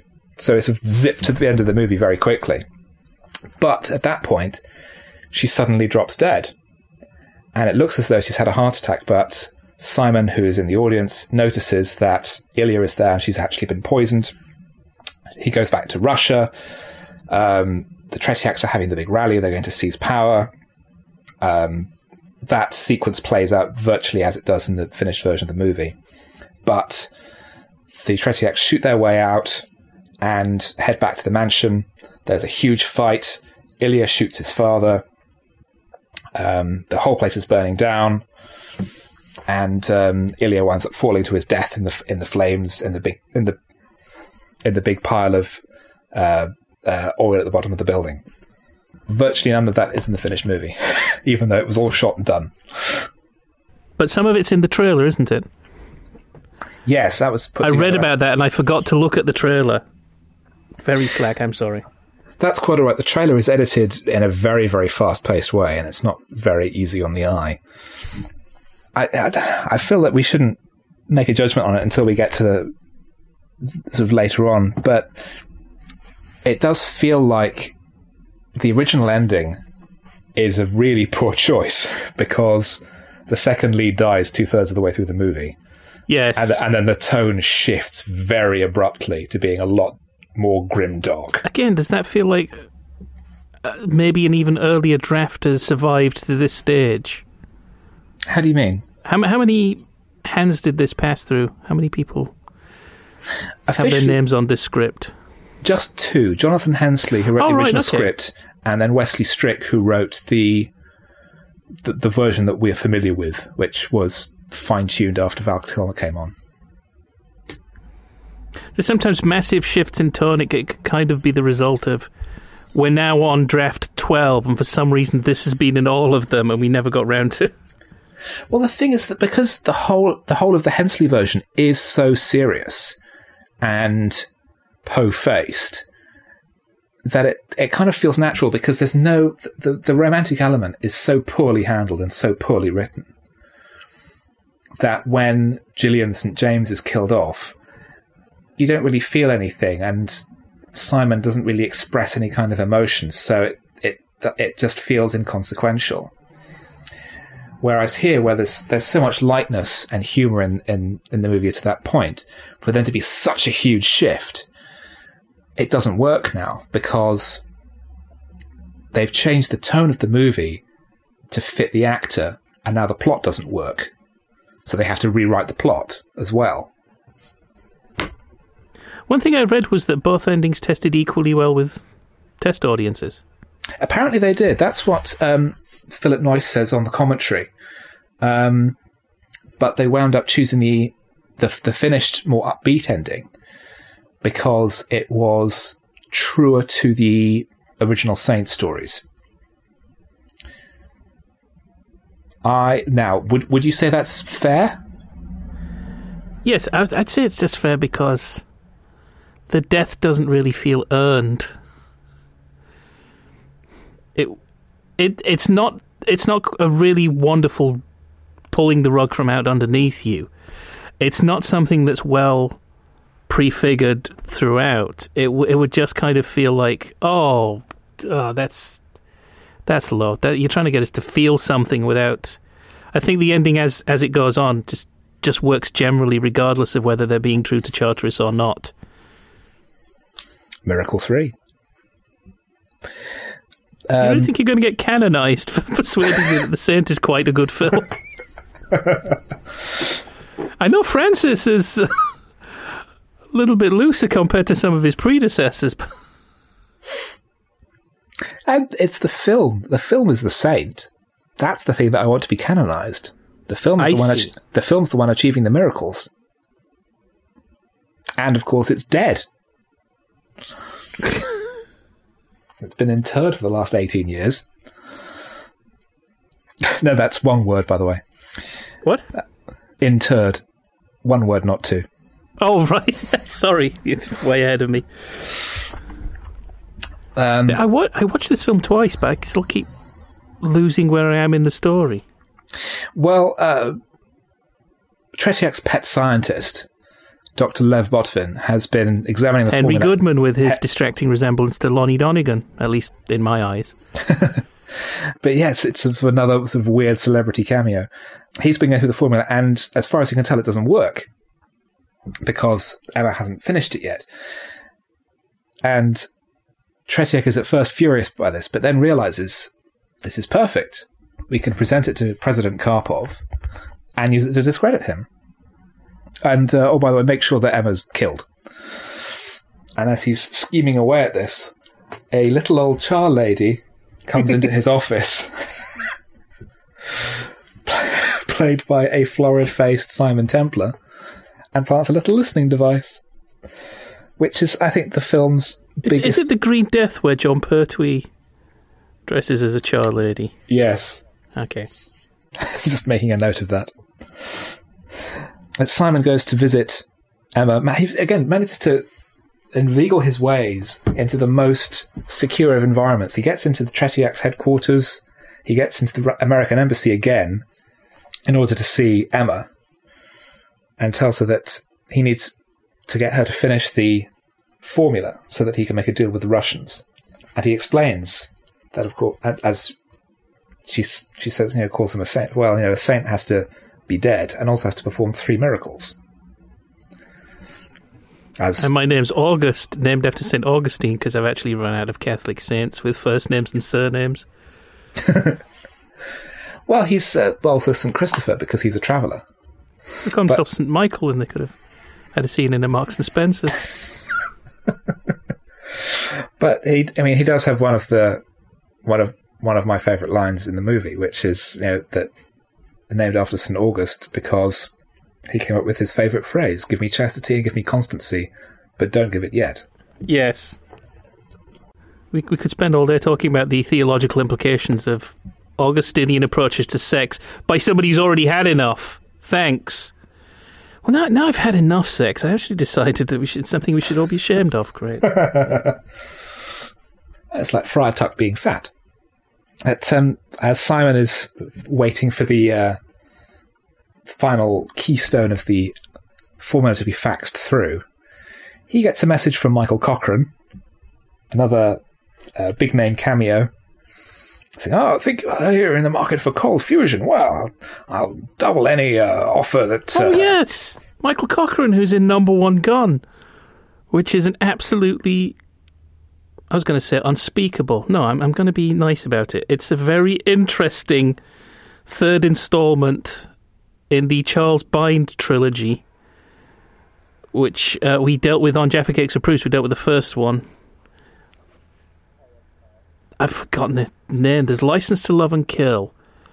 No, I think it's I think it's called Number One of the Secret Service with Nicky Henson. Then there's License to Love and Kill with Gareth Hunt. Make sure you get it the right way around. And then ten years later, they made the third film with an actor whose name I've forgotten. And uh, Gary and I are desperate to get hold of a really high quality copy so we can finally satisfy ourselves whether it's shot on film or videotape. Because it's hard to tell. We've got like a 17th generation copy of it. Why would it have been shot on videotape? L- If you see the film, you think, yeah, this looks like the kind of thing they might have. It, it's definitely straight to video. Good grief. It, in fact, we, we we speculated it might actually have been straight to torrent. and Michael Cro- Cochrane is uh, the bad guy in it, or one of the bad guys.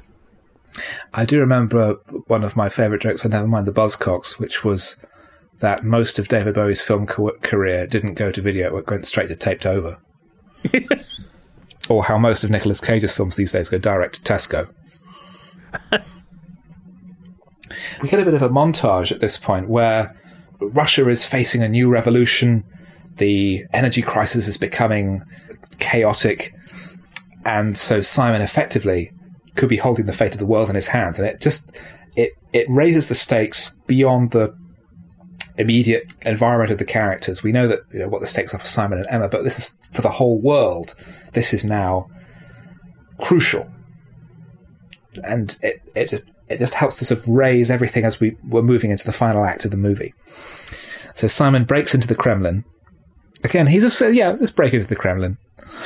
I think he's earned that. I, I think I think we can trust that he'd be able to do that. And he knocks out a guard, but the other one pulls a gun on him, and he's put a gun on them, and he hesitates. And that that's the keystone of the movie. That's the thing that I keep using the word keystone. That's the bedrock of the movie, and the thing that I think we're going to talk about earlier, which was he doesn't kill people. He makes them. He makes that moral choice, and that's a that's such an important stepping stone in his character arc that he makes that conscious choice not to kill someone, even though it's the easy thing to do. And it's like you said, it keeps the film keeps making the, the, the different choice that an action movie would normally make, not necessarily going for the diff- more difficult or the harder option, but something that is different and fresher and arguably more realistic and easier for the audience to directly relate to. Yes, that's what I would do if I was in that situation. It makes that empathy so much easier, and that's and it makes it much more likable and engaging for me. It's something that came up. We did a sitcom club about the Esmonde and Larbey sitcom Hope It Rains, and we speculated.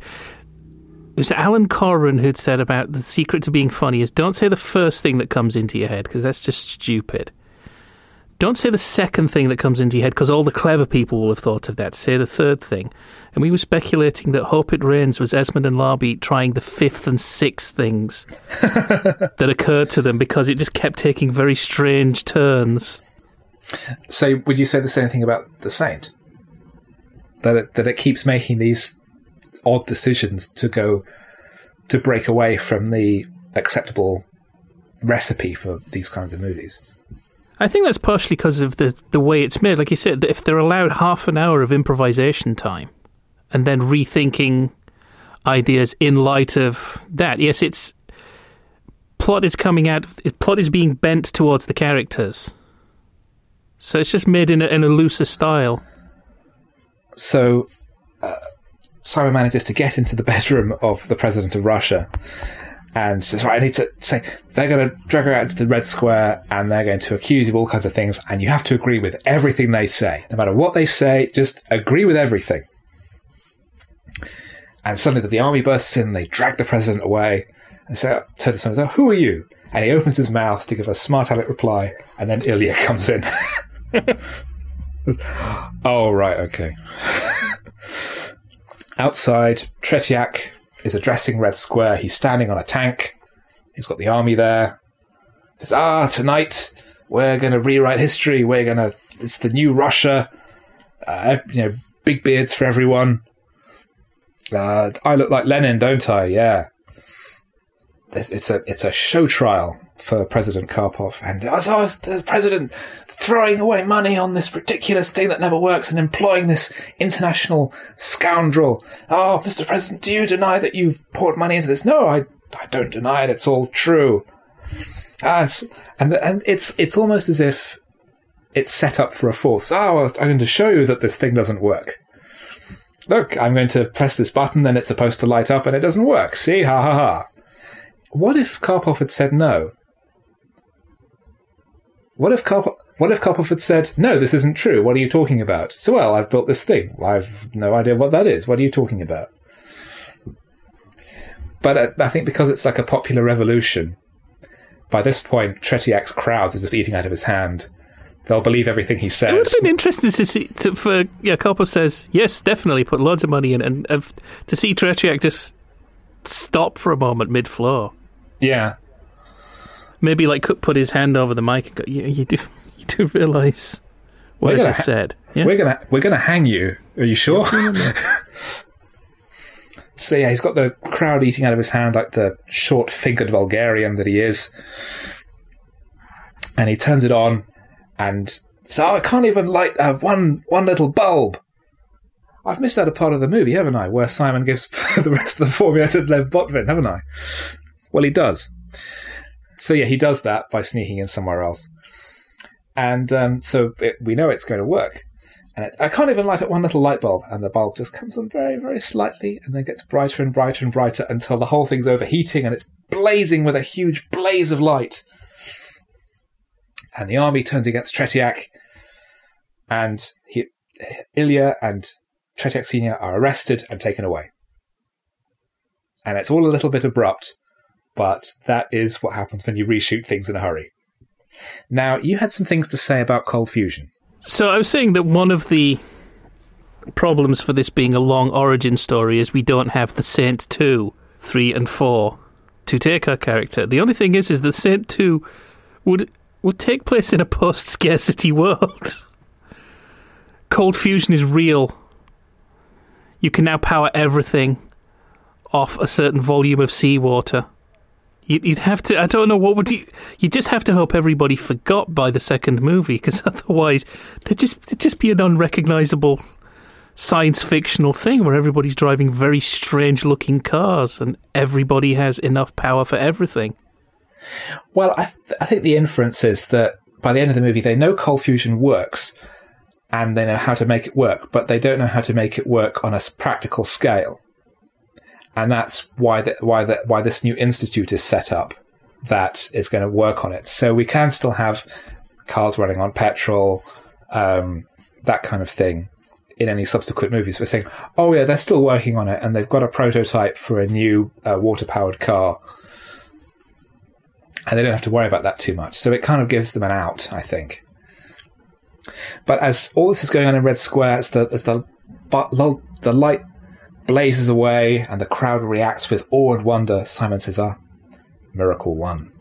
As the Tretiaks are taken away by the police and, and clapped in irons, and the, all the heating oil that's gone missing is found hoarded in a big swimming pool underneath their mansion, miracle two. And we cut back to London, and Emma's being debriefed at New Scotland Yard, and she's very oh, I, oh this all this nonsense. I mean, all I got out of it was near death experiences and, and being dragged around Moscow. It was absolutely terrible. And so she goes off, and Teal turns to the, his colleague and says, She's in love with him. For such a terrible detective, he is a very, very good judge of character.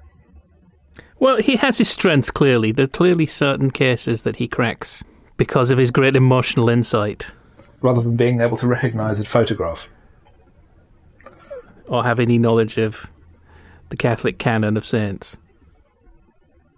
Well, he might not. I don't. But then I'm quite ignorant.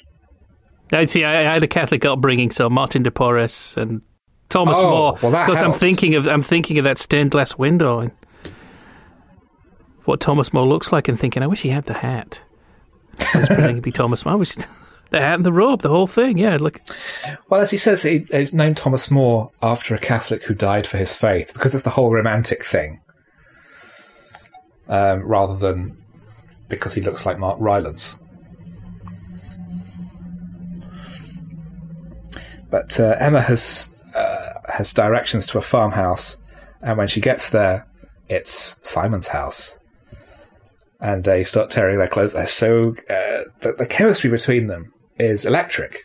I think they're so, they're so pleased to see each other. Oh, they was uh, so excited, and he he reveals that he was the reporter, and he does the goofy voice, and um, he says, "Oh, you're going to be you're going to be the richest woman in the world," and she says, well, "I'm not interested in that. I just want you." And she and she says, well, "I love you, Simon."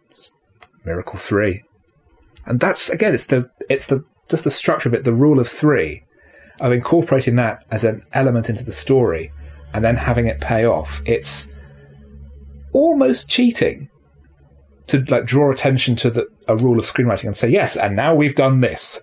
but it works because it's the weight of the character that it's a, it's a payoff to the healing of his wounded personality and her as well developing and her becoming more open out of her shell the idea that before she'd met Simon, she was this artistic soul who expressed herself through her scientific research and through her scientific genius.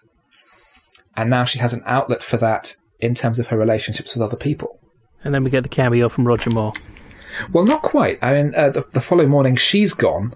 That's just she's- dominating my thoughts how little Roger Moore sounds like a newsreader.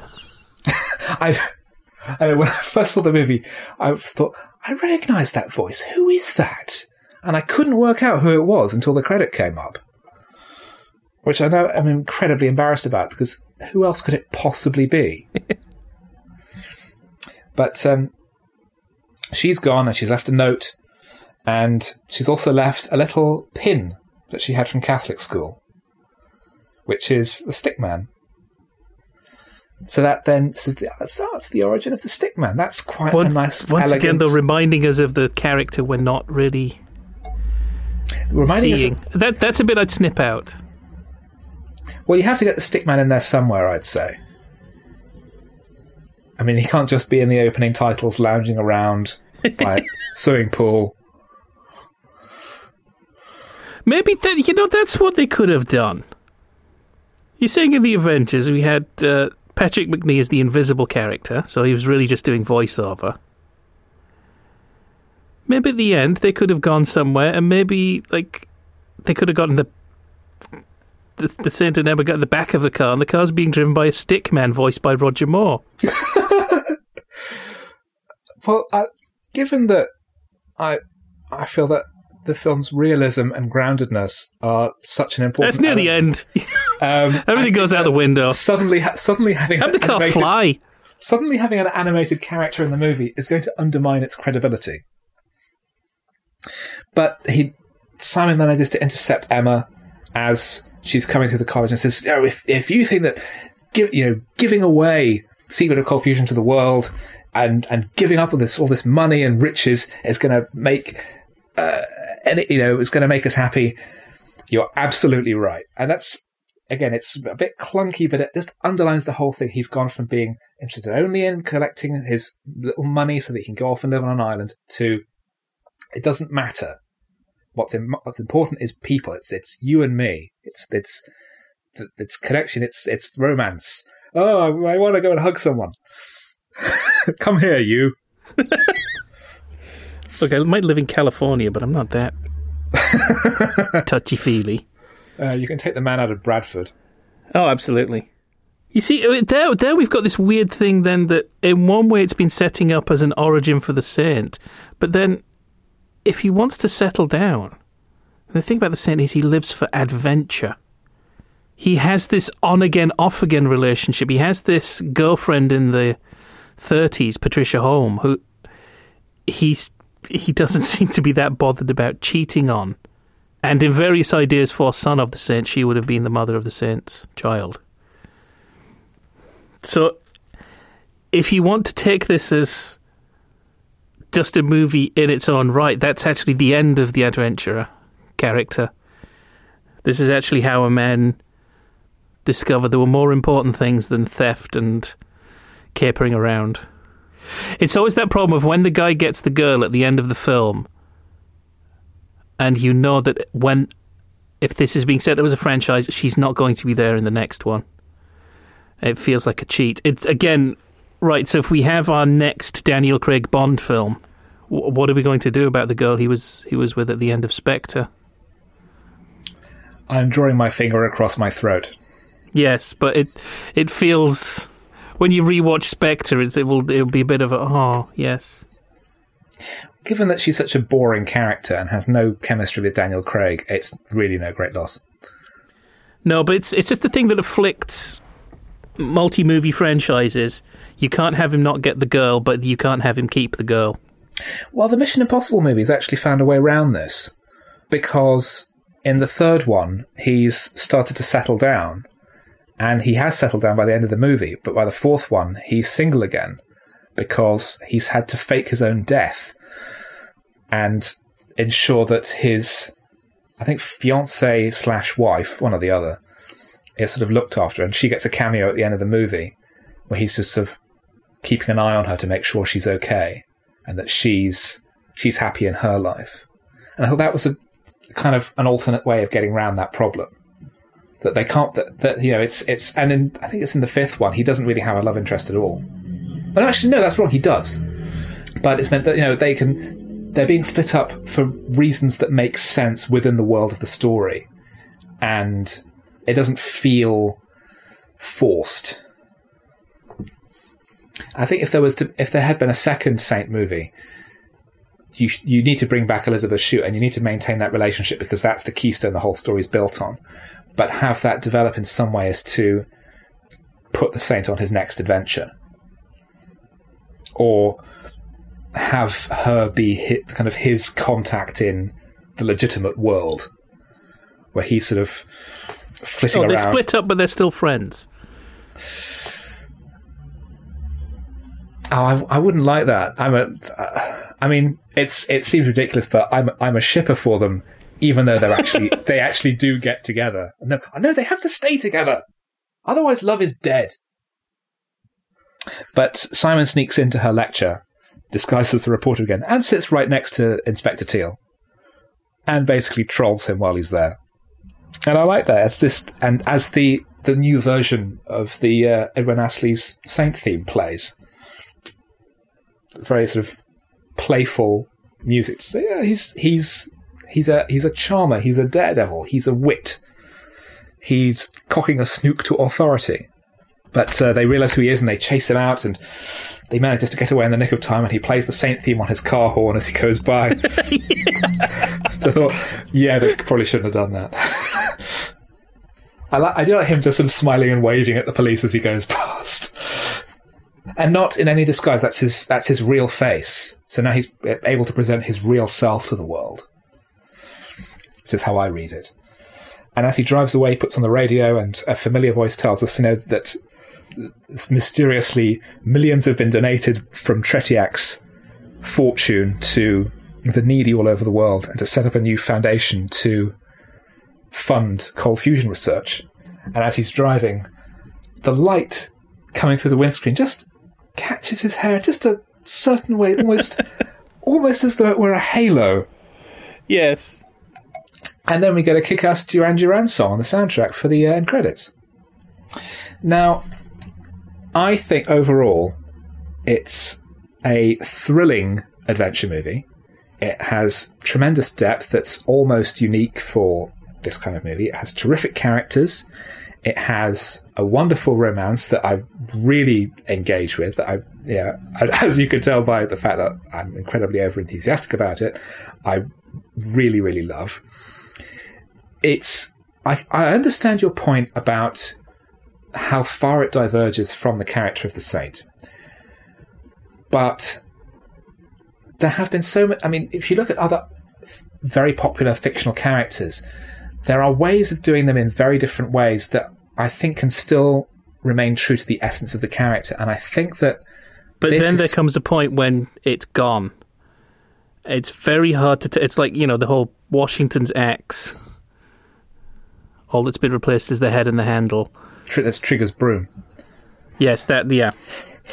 Um, and somebody's ship, if we were more literate. Oh, we're, oh, we're not, though, are we? Well, I'm not. So there comes a point where if Sherlock Holmes starts guessing, something's broken. And and so really, as the, the Saint is an evolving character, but what the common thread is his suavity. He he uses paper thin disguises and tends to use pseudonyms that have ST. Sebastian Toombs is a is one that keeps cropping up, and his high living. Uh, so it's not so much a case of that this is an insult to the character. It's like you, you've saddled yourself with something. You've saddled yourself with a brand name that you hoped would make this a sellable quality, but it's it's ended up backfiring. You redub this and call it the venerable or the blessed or the angel, whatever, the martyr. The Guardian You've Angel. got a fantastic original character with echoes of the Saint. But as soon as you said this is the Saint, you've and then you've delivered something else. It's it's if this had been Son of the Saint, and there had been some kind of element during the story where the lead character discovers that he's the son of the famous Simon Templar and sort of follows in his footsteps but otherwise the movie is the same. How would you feel about it then? It's not a matter of how I feel about it because this is a fantastic example of something that's not really my thing. even a really good 90s action film is somewhat wasted on me. But I think it would have avoided a lot of critical sniping and snarking. And it would have cited, I think partially also, people were taking out their anger from all the other 90s movies of 60s TV series on, on this film. Where it's just like, oh, here's another one. It's a shame then that, that I mean, some critics can be very vindictive and unprepared to accept something on its own terms. And I, I, as you know, as we've seen with uh, a certain upcoming uh, remake of a 1984 movie, which I'm planning on watching later this evening. Starman. Oh right. no Ghostbusters. oh okay. I, I, I, I, like I hadn't heard about that. You see, you see, I've, I've never seen Ghostbusters, so I, I have no dog in this fight. Well, you've got a treat in store because it's a terrific movie. Well, I have to watch some Indiana Jones films before that because Ronald well, Lacey's in one of them. Ronald Lacey's in the first one. Hmm. That's the good one. Well, it's the best one. But I, I think maybe the, the problem is the, maybe there were people who wanted Mission Impossible to bomb and it didn't, so the Saint came along and it's like, right, knives it's, out. It's the other guy from Top Gun. But on its own terms, I think that it is a terrific movie, and I think the importance of the the changed ending can't be underestimated because rather than making it pushing it into this grim and dark and tragic tone, instead it goes for positivity of optimism, of lightness, of the villains being sh- shown to be villainous, of being exposed as evil and being punished, and the hero the, the become you know, discovering the the virtues of goodness and kindness and not you know, having a big fight in a burning building, which is something we've seen a thousand times before. Instead, he's uh, running a merry dance around the police while wearing a pair of funny teeth. Okay, here's an idea. We're talking about this rejigging this son of the saint, so we've got an excuse from being different. So we find him getting increasingly inspired by tales of his father's daring do. And then at some point he finds out that he just he reads an account and he suddenly realizes his father killed a lot of people. And there we put him at that crossroads. And it's like, no, I am not the saint. Human life is important. So are you trying to figure out ways for him to not be the saint?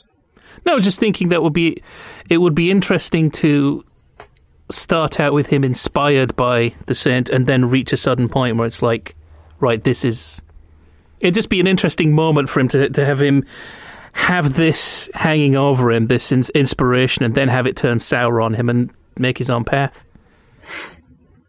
Yeah, I think it is. It is that kind of compassion in him that makes him interesting as a character, and it's that that would cause that that break. It's just it just seems to be so unique in action cinema that there's a character, a leading character, who you genuinely like, and who is charming and witty and entertaining and doesn't go around killing people and is more interested in human beings than wealth or victory. That's what makes it special for me. That's what makes it, you know, my number two favorite movie. I love it.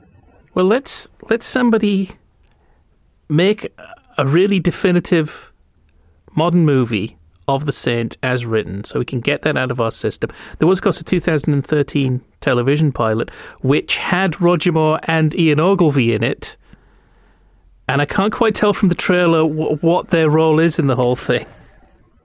I think that Ian Ogilvy was a supporting role as some kind of villainous broker, and Roger Moore was just a very brief cameo. Well, th- uh, judging by the trailer, they have a conversation at some point. Ogilvy and Moore talk to each other about but over the phone, though. Yes.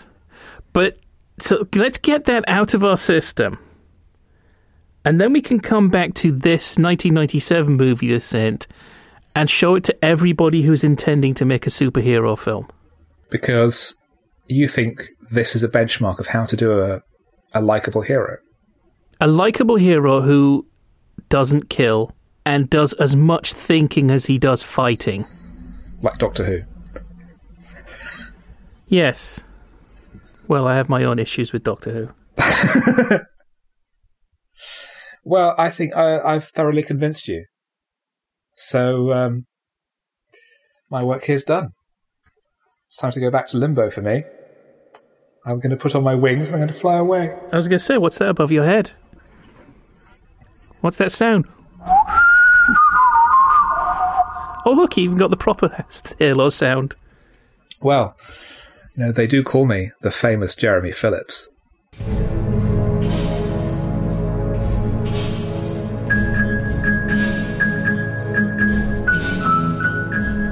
Thanks to Tilt for making the time for this podcast and for assisting with the editing.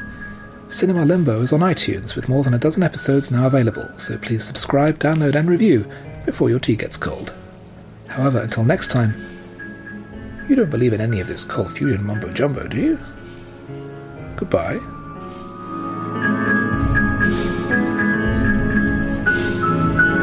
You have been listening to Cinema Limbo, hosted and produced by Jeremy Phillips, edited by Martin Fenton, with music by Philip Alderman. Cinema Limbo is part of the Podnose Podcast Network. Come and visit us at www.podnose.com.